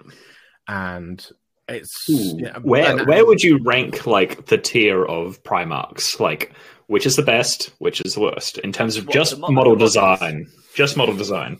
uh, So I reckon this Lion- one's near the top. Yeah, I put the Lion in first, Angron in second, Second, Mortarion yeah. in third, uh, Magnus in fourth, Guilliman in fifth. That sounds pretty good to me, actually. I put I put Magnus and Mortar. I put Magnus and uh, Guilliman like equal, just joint fourth because they're like they're all right. They're both they're both all right. I will say I didn't realize until you. It depends until, on how how much you're into nipple horns. well, you've got to hang your wa- you've got to hang your washing or shopping or whatever you're carrying or something. I was going to say I will say about Magnus's model would until again very kindly to Josh uh, painted um, a Magnus. Uh, That's right, you paid for it. But I yeah yeah. True, Joke. true that. Mm. both just both paid- just take a I- take a sip. I paid I paid for it in blood uh, by by getting my ass handed to me by Rogal Dorn tanks at the weekend. Um, no, the and the, then by um, Bellicor.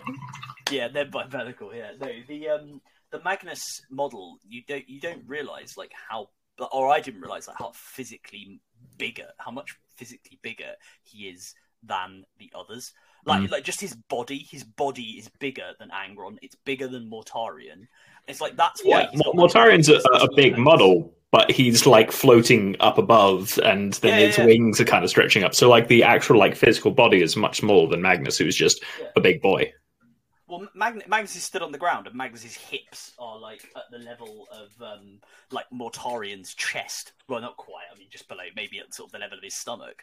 And Mortarion is, as you say, floating. Like it's it's just impressive how gigantic he is. Yeah, he's enormous. Um, but yeah, I do I do think this model and Angron are up there as the two best they've done. But you know what? It's it, we're ranking them right, but ultimately it's reflecting the updated sculpting of the models. Right? They, they're only going to keep getting better, and this is where this is this is showing that it's showing that level of, of quality.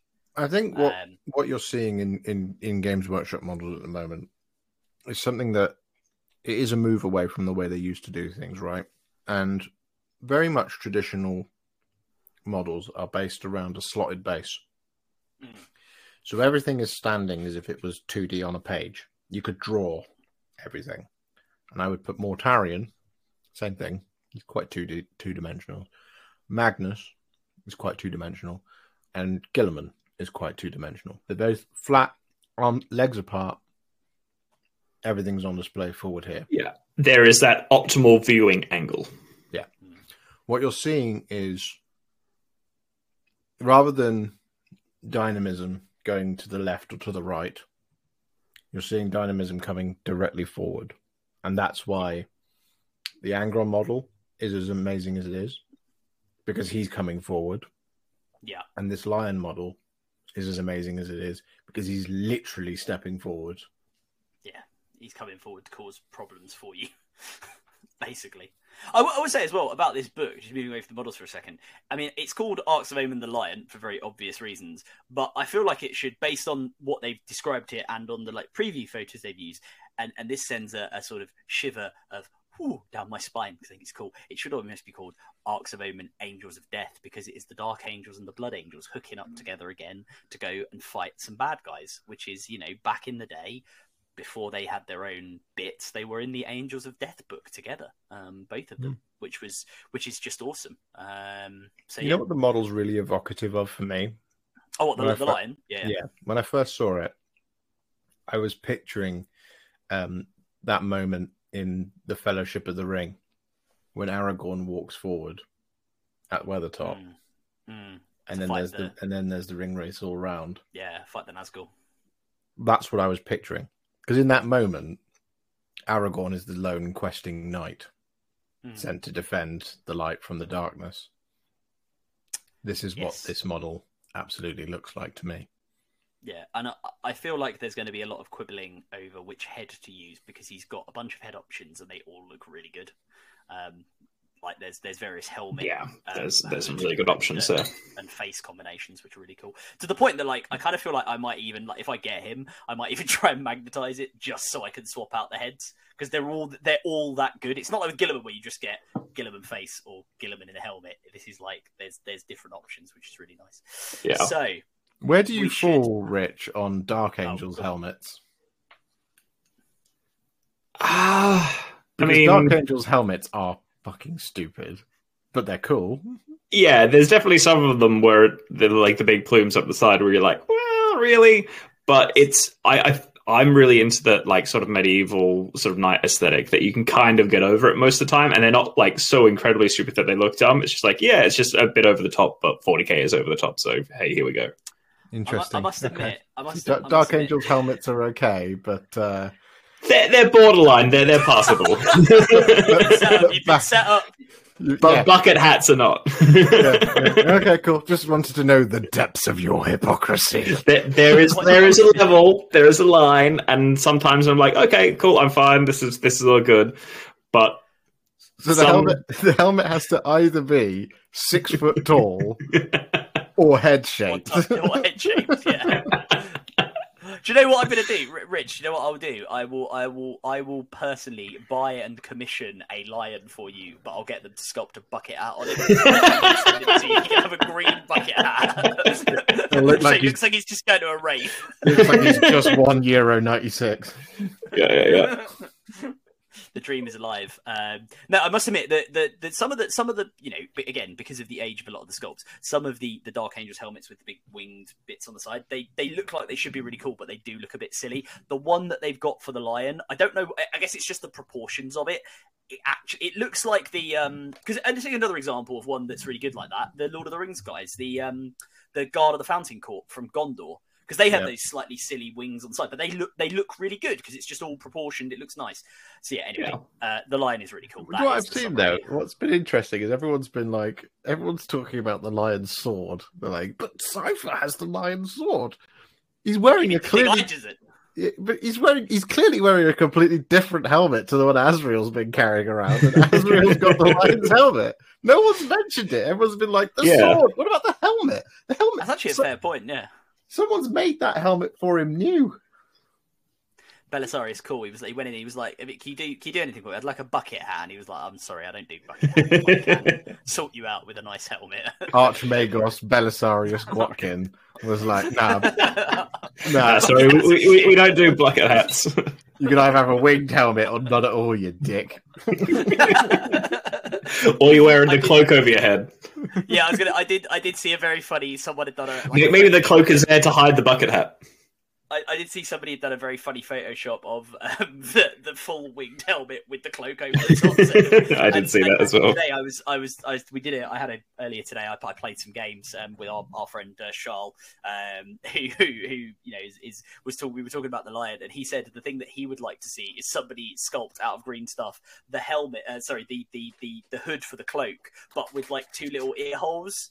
Like on the side, so the wings could go through it, so it could just be like a normal helmet wings on the outside. So if you're out there, Yeah, if you're yeah. conversion, that's your that's your opportunity to do that. So talked about the lion and the other big announcement that they made, as we have already alluded to multiple times, is we're getting a new edition of Warhammer 40k. Yeah, it, it, it was it was very cool. They we all we also I think there was a lot of a lot of belief that we were in that point in the life cycle of the game that there might be something new coming along. There was a lot of debate about whether it would when it would appear, and lo, it has been announced with a very cool CGI trailer. I thought, um, very cynical CGI trailer featuring Guilliman being all dowdy, um, and being all sort of you know sort of very um what's word, very pessimistic about the opportunities for the Imperium to do well. Um, because your friends, my friends, the friends of the Blood Angels in particular, as Josh has just alluded to, the Tyranids have turned up, and this time they're on the other side of the galaxy because they spent a lot of time going into the east of the galaxy. They started over there Yeah. on time, and they went. They had the first Tyrannic, or the first and second Tyrannic wars. I think were against the Ultramarines. Possibly all three were just against the Ultramarines. Then we had the Blood Angels thing with with Leviathan in the sky in the Red Scar, and they've been, as Josh says, clearing out Tyranids for the last like 400 years now, just trying to get rid For of the them. last three editions. Yeah, just being like, please, for someone else to fight that isn't a Tyranid. Um, and now the Tyranids have rocked up on the other side of the galaxy, much closer to Which, Terra. like, um, Existentially, should be like, what the oh, it's a big problem. hell, Yeah, like, it's a huge problem. They, they were like, oh yeah, we've we've totally like crushed, like scattered Leviathan. They're like done for. Oh no, that was just like a splinter fleet. Here is now like the biggest Tyranid invasion we've ever seen from the other side of the galaxy. So the Leviathan problem is much bigger than we ever thought. Yeah. The, the Leviathan problem is definitely a problem for the Imperium, but this has led us into some cool opportunities for. And there's two sides to this. We should talk about some of the the new, uh, very briefly touch on the new the new models or the new things they've they've sort of shown or announced, and then also probably we should spend some time talking about um, the the ch- rules changes because they have talked a little bit about some of those. Obviously, again, not in great detail yet, but uh, in the new model front, as shown in the CGI trailer, and there's a whole bunch of stuff in the CGI trailer. If you haven't seen it, I encourage you to go and watch it. There's like a new dreadnought. There is the thick with two C's um, apothecary who appears to be wearing Gravis armor. There are um, new intercessors with like combi flamers and combi melters, which is a new thing for the Primaris. Um, and the thing that I think ev- quite a few people were very excited about: new Terminators. They've done what I just want to call this what I said they would do, and I was told by certain people, not you guys, but I was told by certain people I was being an idiot because inevitably it was going to be Primaris Terminators, and they've they've done exactly why I, was like. Yeah, I reckon if they ever do it, they'll do exactly the same that they did with the Chaos Terminators, which is take a classic sculpt that really works and just scale it up, and that's exactly what they've done. And we're getting brand new Space Marine proper um, Indomitus pattern armor. It is Indomitus pattern armor, isn't it? Yeah, Terminators um, with assault cannons and storm bolters and power fists, which is really cool. I, I thought they, they just look awesome. Allegedly. What? I've been waiting to say allegedly because you, you, you, what you've done there is you, you've, you've gotten lots of listeners very excited about a lot of things that you don't know for sure are going to happen. Well, but they're on the they're on the preview page. The the, the No, no, no, no, not the Terminators. I mean, all the stuff you said before. Oh, I, well, I don't know. Okay, fine. I will caveat it accurately. I don't know that they will get new models, but they generally show stuff that is in stuff that is shown in the trailer, as it was with um, uh, the ninth edition trailer that they did. Generally tended to turn. Into Yeah, I mean, they- they there are a bunch said- new things. they they said it's like, oh, Tyranids fans, go and have a look at the trainer trailer for like seeing what your new models might be. Well, if Yes. that's the case, then I'm still waiting for my Overlord flyer. Wasn't that just in the book, or did that turn up in the last trailer as well? Everything else was in the book, Richard. That means everything else has to come. It's definitely on its way. No, it's, it, it, Um, it was a cool trailer. I, do you know what? One thing that's disappointed me about all of this so far What's that? is that Dante got spoiled early. Mm. Yeah, that was a shame. That was a shame. It would have been nice if he'd have been part of this. I mean, he got his own spotlight in a way, but at the same time, he wasn't part of everything else.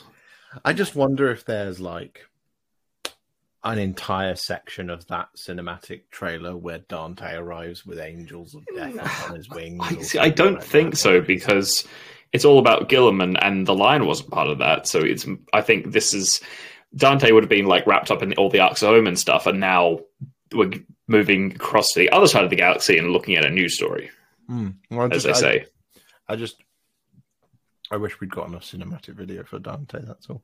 But yeah, no, I, I, I, I think it's very early to speculate. Obviously, of course, Oh, what's yeah. coming for tenth Yeah. edition. Yeah, and Um, we should say ev- everything everything we talk about here is, is speculation, just based off what's on the uh, the previews because we're just making this up as That along, that being so- said, like I was saying um, that I thought they were just going to show us the trailer and then be like, "Cool, see you at Warhammer Festival, and we'll talk about it more." But they actually like went through a lot of the rules changes and told I- us I- a lot of what to expect and what's coming up. Yeah. and it, yeah, it was was quite. crackers. And I will say it was it was quite funny that they did. Um, there were a lot of people when they did the bit before Adepticon where they had the the you know the, the video of the the the Terminator's eye and you could see like a Tyranid in it, and then there was the Tyranid's eye and you could see a Terminator in it, or the other way around. I, I did see quite a lot of people being like, "Duh, they're never going to announce a new edition at like you know a third party event. This must be um, Space Hulk." um, this I, be a new I don't understand this. I've seen pe- I've seen people have the same take of like, can't believe Games Workshop teased Space Hulk and then gave us a tenth edition. I'm disappointed, and I'm like, they never teased Space Hulk. There are no Blood Angels, Deathwing, or Genestealers in either of those videos. yeah, Gene, Yeah, exactly. Space Hulk was never on the cards unless they were going to change Space Hulk to be Ultramarines versus Termagants, which would not be a particularly fair Space Hulk. Fine, yeah. it's just Ultramarines Terminators versus basic troops in, in in small corridors. It was never Yes. going to happen. It was always going to be 10th edition. And I must say, on on talking about the the the Termagants, because they have shown off the new updated Termagant model, and as somebody who has quite a lot of Termagants and you know Hormagaunts and various other Tyranidy things that are quite old sculpts now, still still looking good. I will say they still generally look quite good. Um, these are a massive improvement, and they also look like they probably won't just fall over at the first opportunity. Yeah, nice, it, uh, it it does look like that. So some people might be a bit upset that it does look like it's maybe a slightly bigger base, maybe a 28 mil base, but the model themselves is need it, fantastic. And what a lot of pointed people pointed out as well is you kind of see how far the GW paint schemes have, have come as well. Because you look at the old when they did like the side by side, you look at the old Termagant, and it's like, oh, that's like I could achieve that. And then you look at the new one, and then well, Josh could achieve that. But for the rest of us, it's rest like us, it's gonna be we're gonna have to follow it's a little, tutorial. more, a little bit more work there. We'll have to follow his tutorial. But yeah, like there's definitely like been a progression, obviously, in the level of painting just across the hobby in general, as represented by the GW painters, I guess.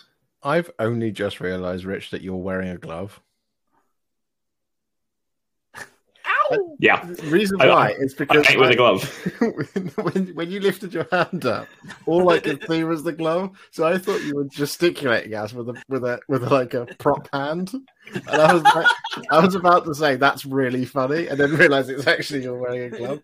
We've been talking for an hour and forty two minutes, and I hadn't realised it until now. Well, you, you know the reason why I wear a glove is because, like I, like you, I, I like wipe off paint on my thumb, and it's just so I don't have to like scrub the paint off my thumb afterwards.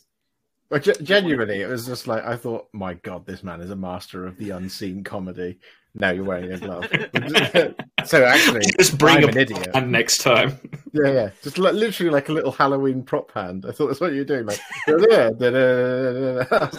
because you obviously can't see this at home, but like it No, was genuinely, it was fine. very funny to me.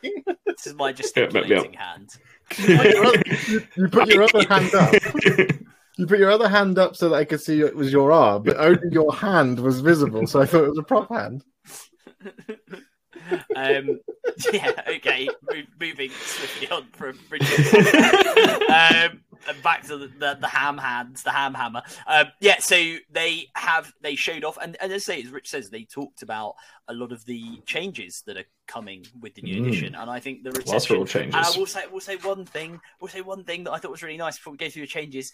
I haven't seen, or I've seen barely any negativity about this, which is massive. The the and what was the term I told you about the other day? Um, um, Josh, that I saw somebody use was uh, the YouTube joy vacuums, which is a great description.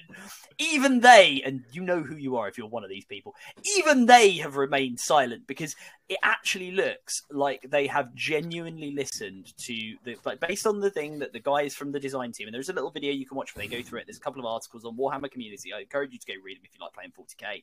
Um, they really seem to have listened to what players have been asking for. They're making a big play that this is going to be all about streamlining, all about simplification. And I know there are some cynical people out there, and I know I was you know talking to some people today who said, you know, well, we heard that before in in in ninth edition, and it's like, yeah, but they're making changes which appear to be more sweeping. So they have shown off, for example, Yeah. a new data sheet, which is more like a data slate for the um, termagants. And on that, it, it just looks to be a simplified, streamlined way of doing it. They've said there's going to be less stratagems, there's going to be less relics, there's going to be less like all of that sort of.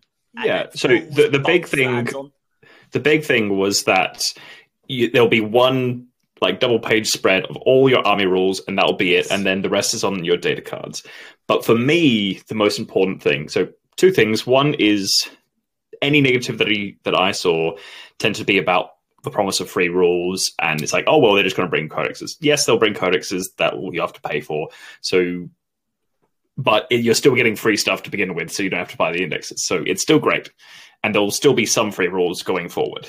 Um, but then the second thing is, and probably the most important thing that I saw was this one in, one out philosophy of if we give you more rules, it will replace the old rules. So it, you're always dealing with that one page spread. That to me, yeah. it- that sort of assuages those sort of, oh, it's just going to be like 8th edition where it then became complicated. It assuages those doubts because you're just going to replace the old rules with slightly better rules. So there might still be some codex creep, but it'll still be simple. You'll still be able to understand it really clearly. I, I think undoubtedly you see some codex creep, right? It's, it's just the Hmm. nature of moving from an index to a codex. But like, Yeah. I what what it the game's going to be simple. yeah. What what it signals to me. and Again, this is all just speculation at this point, but it does signal to me that the books, when they do come out, will have a much greater focus on background and narrative because these ninth edition books, a lot of it was cut out. Yeah, it was really pared back, which is a shame Yeah. because a lot of the artwork that went into the ninth ones, like in terms of just back, like the codexes themselves, are in terms of some of the content that's in there, particularly artwork, are really lovely. Like they're they're really really nice, but they really did cut down a lot of the the lore for sure. Yeah, I mean, I'm hoping what we're going to get is some form of significant event in the in Arks of Omen the Lion, and I'm hoping that we're going to get um kind of a sort of hard reset on narrative backgrounds that kind of explain everything that's happened to each individual faction as well as a little bit of their origins and stuff, all that kind of classic stuff you see in like a what in an Age of Sigmar battle tome. All of the Age of Sigmar battle tomes um, contain information about what happened during the Age of Myth, during the Age of Chaos, and during the Age of Sigmar. Um, it's obviously heavier touch on the Age of Sigmar because there's more information um, that they have Mm. because you know Age of Myth, it's a time of myth. Age of Chaos, everyone was dying.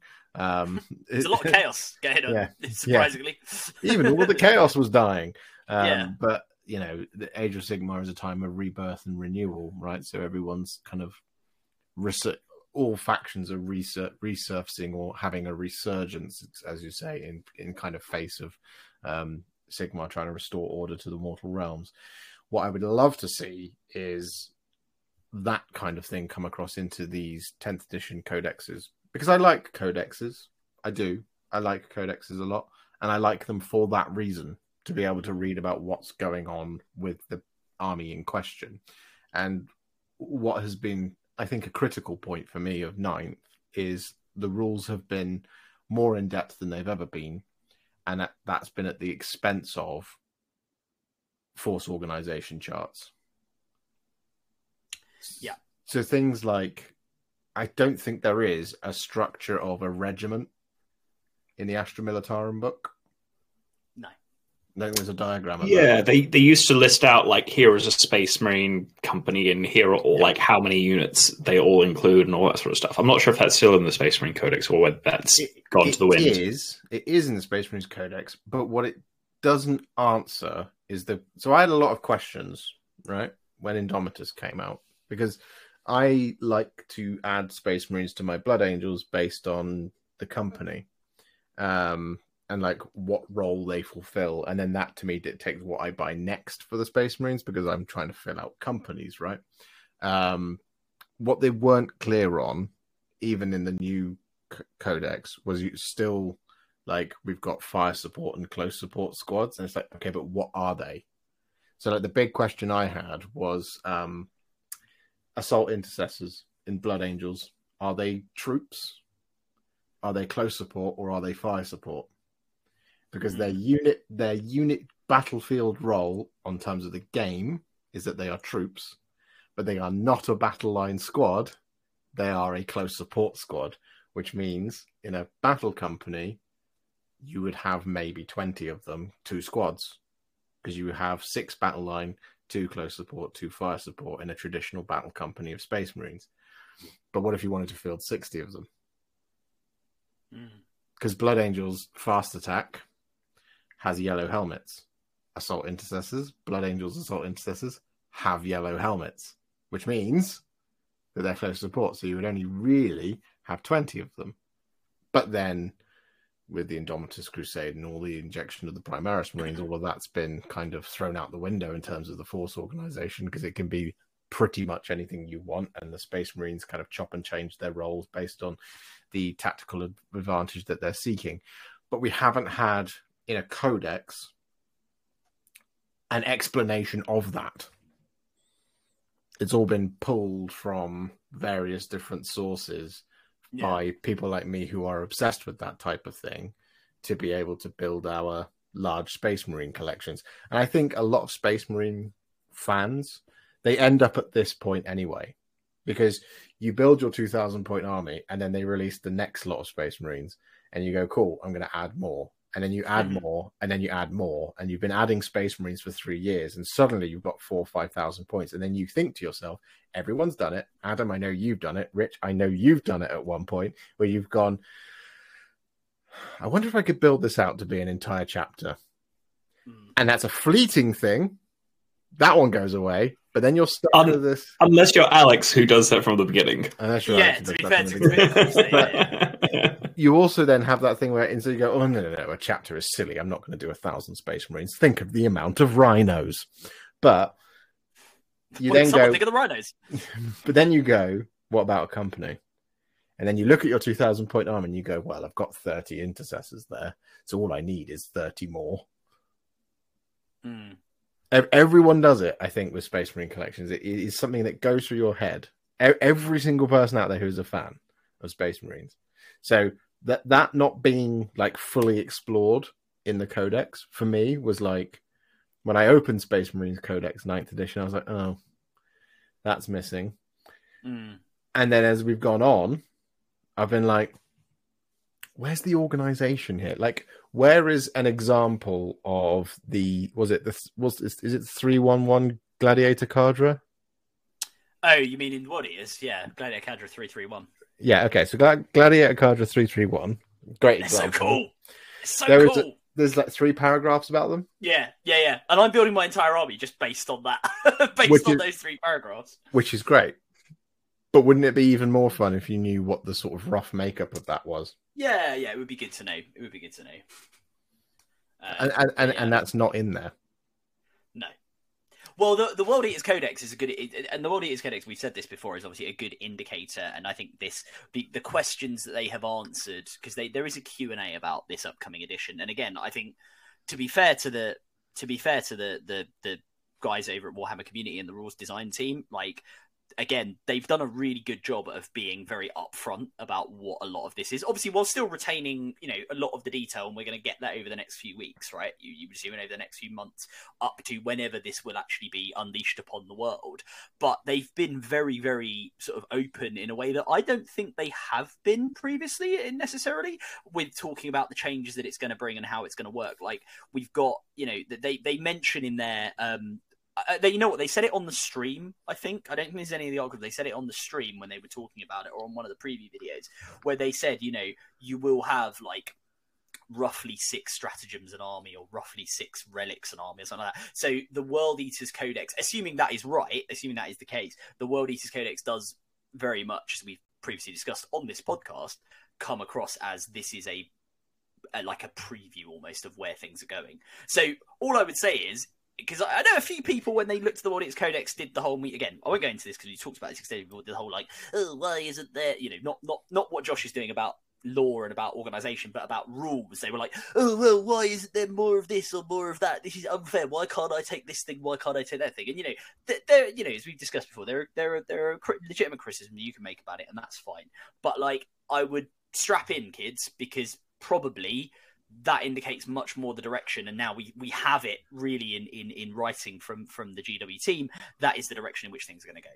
So if you are used to 56 sets of stacking buffs and sub faction faction sub sub faction sub sub sub faction rules that stack on top of each other you're probably going to be like realistically they're probably going to be going because it's going to be about yeah. simplification but not making the game simple but just making the whole process of building an army and everything like that simpler which as someone who I love, I love 40k, love playing it. Um, I am very happy about that. Well, a lot of the time, people are only really using about six stratagems from their book anyway. So this exactly, is exactly. kind of just sort of listening to what we we do in a game and applying it to how they yeah, write rules. Exactly. I would I would rather have six good stratagems that I will use throughout a game right? Or have the I am know I'm going to use with the right units, than have 30 stratagems of which I will maybe use 10 across the entire lifetime I play the codex, depending on how I build my army. Because a lot of them obviously are unit specific, right? So that's the other that's the other the catch all is is there's a lot of stratagems at the moment that like if you take, you know, Bombo unit, then Bombo stratagem applies. If you take Blamblop unit, then Blamblop stratagem applies, right? It's all very like you know very speci- specific, and it's actually a lot of that could be probably moved to the data sheet, and I think that sounds like it's what they're doing. They're going to yeah. move a lot of that stuff onto data sheet, like Age of Sigmar does, which is on the War Scrolls, which is really nice. Um, they have also said, which is I am I am really happy about this, and I, I pulled up the Q and A in front of me to confirm my excitement. Are Universal Special Rules returning? The short answer is yes. So um, ultimately, the Warhammer Design Studio decided that having the same special rule under a dozen or more separate faction names, as I think we talked about before on this podcast, um, had become a bit of a barrier, in quotes, uh, to the smooth running of the game. Not least because many players simply refer to them by a single name anyway, such as Deep Strike or Feel No Pain. So there will be no more, presumably, no more of like, you know, faction specific version of Feel No Pain or faction specific version of. Yeah, rather than Manta Strike yeah. and teleportation, all the all this sort of stuff is just Deep Strike, which again was how a lot of players who had played previous editions referred to it anyway. Yeah. Although there is one unique universal special rule that was in the last edition or the current edition that is going away, and that's mm. objective secured, which is now being replaced by objective yeah, control. You're really oh, excited wow. about this, aren't you? And I, I think that's cool. So if I, people haven't I'm seen this, if you have a look at the if you have a look at the sorry, Josh, I was going to say if you have a look at the if you go onto Warhammer Community, you have a look at the data sheet for um, the termagants that they've published. They have a little as as Rich and Josh both right, rightly suggest there. They have a little um, OC stat which is next to their sort of movement, toughness, save, wounds, and leadership. Um, and everybody, I think, on the stream was like, what's OC? And they have answered that. And as, as, as Rich says, it says OC stands for objective control, and it's a measure of how good a unit is at holding a contested objective. The confusing days of objective secured are gone. We'll have more info on how the new rule works very soon, which is which is cool. Right? I saw a fantastic take on OC. On what see. Oh yeah, what was this? What was this? We like hot takes here at the podcast. Somebody made a post on on Reddit. Oh, it's always Reddit's a good place for this sort of thing. Yeah, yeah, yeah. Said, I am not a fan of Games Workshop's new operational counters rule. what? Uh, and they explained that what the OC value stands for is operational counters, and it's the amount of times you can use the unit in a game. it's just someone making up stuff. Yeah, it's somebody who watched the stream on mute and didn't read any of the words, saw it, and made up their own version of it, and then decided to complain about it. And this is one of the Gotta things- love that. this is one of the things I think has been very, very, very well done about this, about everything that they've shared so far. Is that you're right? It's very hard for the joy vacuum to start up mm. because they've they've kind of ad- they've addressed a lot of things without addressing you know without saying Yeah, the the immediate concerns, at least. Yeah, they've said a lot of stuff and they revealed a lot of information without giving us everything at once, which is good. Um, so much so that if you have like a real bee in your bonnet about Games Workshop products, the f- kind of criticisms you're going to be making based on the information at hand about the new stuff that's coming Mm. will all be completely at odds with what those individuals have said for six, seven, eight, nine, ten months. So, like, you know, to be like, ah, GW is you know, basically giving the community what it asked for. It's like if you were complaining about GW stuff before, you should be very happy because they've listened to complaints and they've u- used that feedback to help design the new edition. Yeah, it's like the people who say, it's like people like you and me, Rich, who've been around the block for a long, long time. And, you know, everybody in seventh edition used to complain that Games Workshop didn't update the game. In ninth edition, they've complained that Games Workshop updates the game too much. It's the same crowd. Yeah. And look, there, there is a happy middle ground. The release schedule can be quite intense, Mm-hmm. but they are listening to people and they are giving us new rules rather than having to wait three, four, five years to get a new Dark Eldar Codex. And I, I feel like I feel like with the release schedule criticism in particular, and, and like some people have said this about ninth edition, is that we kind of got stuffed by COVID, which everybody seems to have both remembered and forgotten, right? Which is that this I think this edition doesn't feel for some people, it doesn't feel as long, particularly for people who can't play regularly, right? You can only play very occasionally. It kind of feels like ninth has come and gone very quickly because we had COVID in the middle of it. Like, you know, it, it just it completely completely ruined the, the the normal schedule of releases and and the ability and obviously more importantly ruined the ability of people to actually play the game. It's an in-person game. I like Yeah, turning it's up a social talking to people thing. and rolling dice, right? It's a social thing as much as it is a as it is a as it is a competitive thing to me. But anyway, but that that's aside. So Ninth the other edition big, is very much the edition of Oh, cool. Warhammer that is like the seasons of television that were made during the writers' strike. sure. You know, like when you had like sitcoms that were like Yeah, yeah, 22 to 24 episodes, but during the writer's strike, they were only 11 episodes long, long and they were a little bit weird. yeah. Yeah, it's like that. Like we, we've only realistically been able to play ninth edition properly for about a year and a half. Mm. I definitely played more eighth than I have of ninth. Oh, 100% the same. But that's because I'm an antisocial dick and I don't like playing Warhammer with people. um, so what, one thing I would say as well, just before because we are we are at the two hour mark, so we will round off soon. One thing I thought, and I think Richard, it'd be interesting to get your take on this. That was quite exciting. Is they have said that they are introducing a new official format, as it were, for the game, centered on the combat patrol. So, so centered on the combat patrol boxes that you can buy for various armies, and the idea is that you can you can get a box each, you and you know you and a friend, paint those up or you know glue them together at the very minimum, uh, and um, then they will have a special set of rules that balance up the combat patrol boxes against one another. Because I did see somebody, and I think this was on the Death Guard Reddit, that was quite funny. Someone who was obviously relatively new to the game and had read this went, "How the hell is this?" And it was you know the picture of the Death Guard box with like twenty poxwalkers and typhus in it, supposed to go up against this, and it was like a picture of the the Astra Militarum combat patrol with Leman Russ in it and stuff. And it, and it was like, yeah, fair point.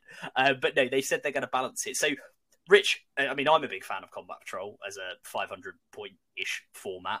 Um, and Rich did a lot of work on the design of the LWGs. Well, I say a lot of work, pretty much all the work on the design of the LWGs 500 point tournament. So, no, I absolutely love small points. Yeah, hundred percent. So, absolutely love the format of small points. Uh, 40k, I think it works really wonderfully. You get small, quick, fun games are a great, great way to just collect up a small army and then go. I was at first a little bit apprehensive of the idea of preset armies, and you can definitely sort of there'll probably be some alterations where you could just you know do some rules like I did to come up with a 500 point force and then play them. But the more I thought about it, I think I actually quite like this idea of preset armies, not only for the, whole like balancing them against each other, but the fact that you just can walk into a GW, up a box, all the rules will be free online, and they've said that the rules for Combat Patrol will always be free online, uh, and build it however you want, and just go and play. So you can it's a really great sell for new players or if you're getting a new army or even if you're looking forward to the new edition but you don't know what the rules are going to be just go ahead pick up a combat patrol build it and you've got a new army for the new edition Mm, mm. i think it's a really Yeah. great idea and for them to have all these boxes now readily available it's a great way to get into the game Speaking of which, did you see the announcement of uh, Combat Patrol Adeptus Titanicus, where you get a Warhound Titan and two War uh, Warlord Titans? Yeah but it's got to be balanced against 30 poxwalkers though Yeah. Well, the balance is that they, they can't hit the poxwalkers, and the poxwalkers can slowly, eventually whittle them down a bit. That's that's it. They they once in every ten turns, the Titans get to do something. That's how the game works. It's very long. Um, what, what I would Once say in every well- ten turns. Yeah, the game needs, just goes on forever. That's all it will need. Um, so what what I was going to say just before we do finish up, the the one other thing I want to touch on because it came up today when I was you know playing a game when we were talking about this, and I thought this was actually a really good indication of the way the game is going to change. Is they mentioned I don't think they put it in any of these articles, but they mentioned on the stream that toughness is going way up on. So the game's Toughness is going up, ap there's is going AP. down yeah, so there's SAP, so the game will be a bit less, you know, violently killy as it is at the moment, where some, you know, Which, like, I think a lot of people have been saying for a while that AP had got a little bit too much Yeah. and we needed a reset on it, and they've done yeah, that now. but it is a bit, it is a bit ridiculous that some, you know, some some gomp with a with a Yeah, with a well, gun like, well, a we had basic our- trooper can like put a hole in the tank. Yeah, but we had Armor Contempt, which is basically to try to fix that problem, and Yeah, and we had said didn't that work, it was yeah. basically just a band aid. It kind of worked, but also was just a band aid, and they needed to reset AP, and that's what they've done. No, I agree. But but but the reason I say that is because the thing is, if you think about it, right, and this was actually, I'll give full credit. This was I watched um, the guys from Play on Tabletop, who I, I really like their content. I really like what they do, um, and I really like the positivity about about all aspects of tabletop wargaming, not just Warhammer. But uh, JT and Tau Nick. Uh, Nick Nick Freeze, I think his name is. Um, they um, they did a, a, quite a quick, you know, hot take to camera, having been at Adepticon, having watched it. And one of the things I thought they said was really nice is if you think about it, right, if you're at the moment, we live in a world where, and I was saying this today to a friend of ours who's a Dark Angels player who had a bunch of bikes from Ravenwing who had plasma, right? The plasma is like a catch all weapon, right? It can deal with tanks, but it can also just deal with infantry. It just does everything. So you, you just don't need to, wo- like, if you have access to loads of good quality anti tank in 40k right now, you can pretty much just spam that and you just go, well, I don't care because even if I'm up against infantry, this will just kill them anyway, right? But Yeah, then if And if you think about like a a big knight that has this, you know, super laser destructor cannon that's like strength sixteen, it's like, well, why do I need that? I've got a bunch of strength eight shots instead. Exactly, exactly. It's like, oh, I've got, I can get two shots with a missile, like two missile launches, which is more useful to me than one shot, which will probably miss from a big laser destructor. Yeah. So so and they were saying because the toughness goes up and with the changes to AP, it sort of suggests that now it's going to be like it like and they they referenced earlier editions it's going to be a lot more of kind of thinking about what your unit actually does in the game. You can't. Yeah. We're, we're going to have I really like this. trades, so it's going to be like, no, I right. I figure I'm going to be playing a tank at some point. I should bring a unit that is good at anti-tank, right? But I will also be playing lots of, you know, potentially lots of troops if, if you know this OC mechanic works really good for basic troops or whatever, you know, however that works. Oh, I need something that can like thin out, not necessarily even hordes, but just large numbers of, of bodies, right? I need something to deal with that. So you're not just going to be able to, or, or hopefully, and again, this is all conjecture, but hopefully you're not just going to be able to go, I'm going to spam endless melters and I'm just good against everything. It's like, yeah, Yeah, well, actually- but they're crap against troops. Yeah, so I, I really like the uh, the idea of this sort of stratification of toughness and really high toughness stuff, which makes the higher strength weapons much more useful. But on terms of the them trying to design the game to not have spam in it anymore, I really like the sort of uh, how they described how some units will have abilities, but they can only be used once. So there's not really as much value for them to be taking, you know, three of them, which is that sort of very competitive thing of like, oh, this unit's good. I'm just going to take lots of that unit. Min min maxing Yeah. is what people call it, right? You, Yeah, you- but you- there's there's often a lot of pushback from more sort of semi-competitive or casual players. They don't like to see that spam the game. They want to see more of the combined arms. And you're telling you're telling me the uh, the mass Ork buggies list that existed for a little while wasn't fun, but it deletes fifteen hundred. yeah, that was that was great. That was I Yeah, the, um, like I, I, I this this actually to me this is almost a little bit reminiscent of the current Tyranids Codex where each different synapse creature gives a different rule. So you, there's no point in spamming one type of synapse creature because you just get that rule for one of them. So I, I, I- if they go in that direction as a person who's been playing Tyranids and been really enjoying it, and the while yes, there was a, a whole bunch of people that spam Tyranid Warriors, my list was basically like one of everything. I hardly took a second unit of anything, and it was super fun. And I'd love to see that going into the new edition. I Yeah, think I the other thing that's important is when they say everything's going on the data sheet, everything's going on the data sheet. And so I suspect what you will see is a plasma gun is different in the hands of infantry than it is on a tank. Well, I think they, I think they even said that, right? I think on the stream, I, because it, it was one of these moments that stuck in my mind when I was listening to it. Is they made a comment where they said something like, you know, I think they, I think they used a bolt gun as a reference, where they said like a bolt gun in the hands of a, a, a It was a- marine. Power fist in the hands Is of power a fist? captain Yeah. or a sergeant could be different strength.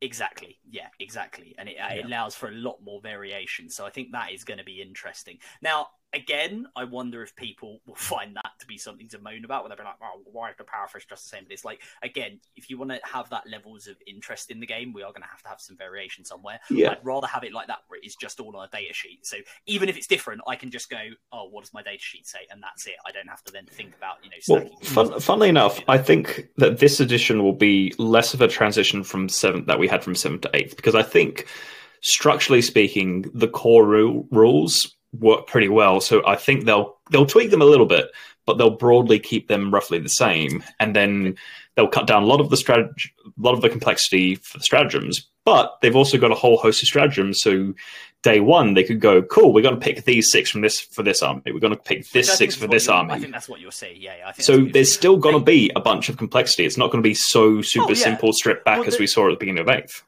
Well, the the slogan they've used, and they use it in all of the the kind of blurb they've done about the thing, is simplified, not simple, and I agree with that. They did mention on the stream as well. We should just say for people who haven't seen it, uh, and I don't again, I don't think they mentioned it in the articles. They did mention that the psychic phase and the morale phase are going. Mm, So yeah. ba- Battle Shock is back, which I think makes Josh very happy, and Battle Shock being a being a thing that exists now in 40k as well. Yeah, but it's always Um, different. Yeah, it's different different to uh, to to Age of Sigmar, but it is Age of But Sigmar, it sounds like it could be quite impactful because it they were saying that rather than it just being models running away and then they're fine, it impacts the ability for uh, that unit to interact with the game. So, for example, I don't know if this is going to be a rule, but let's say it goes back to sort of old pinning rules and such, where if you fail your gonna say pinning. I knew it was coming.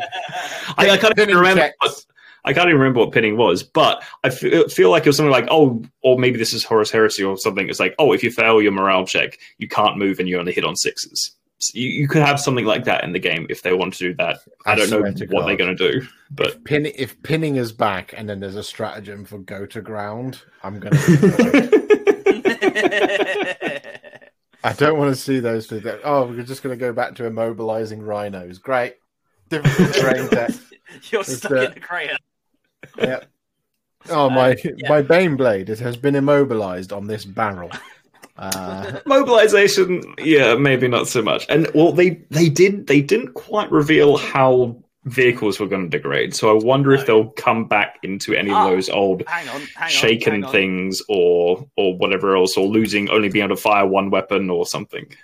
Well, they do, they do say they do say in this article, which I have open in front of me, and uh, a, sort of answer to your question. Say, Richard goes to your point. They haven't reeled on it. It says, "Do monster and vehicle profiles still degrade as they take damage?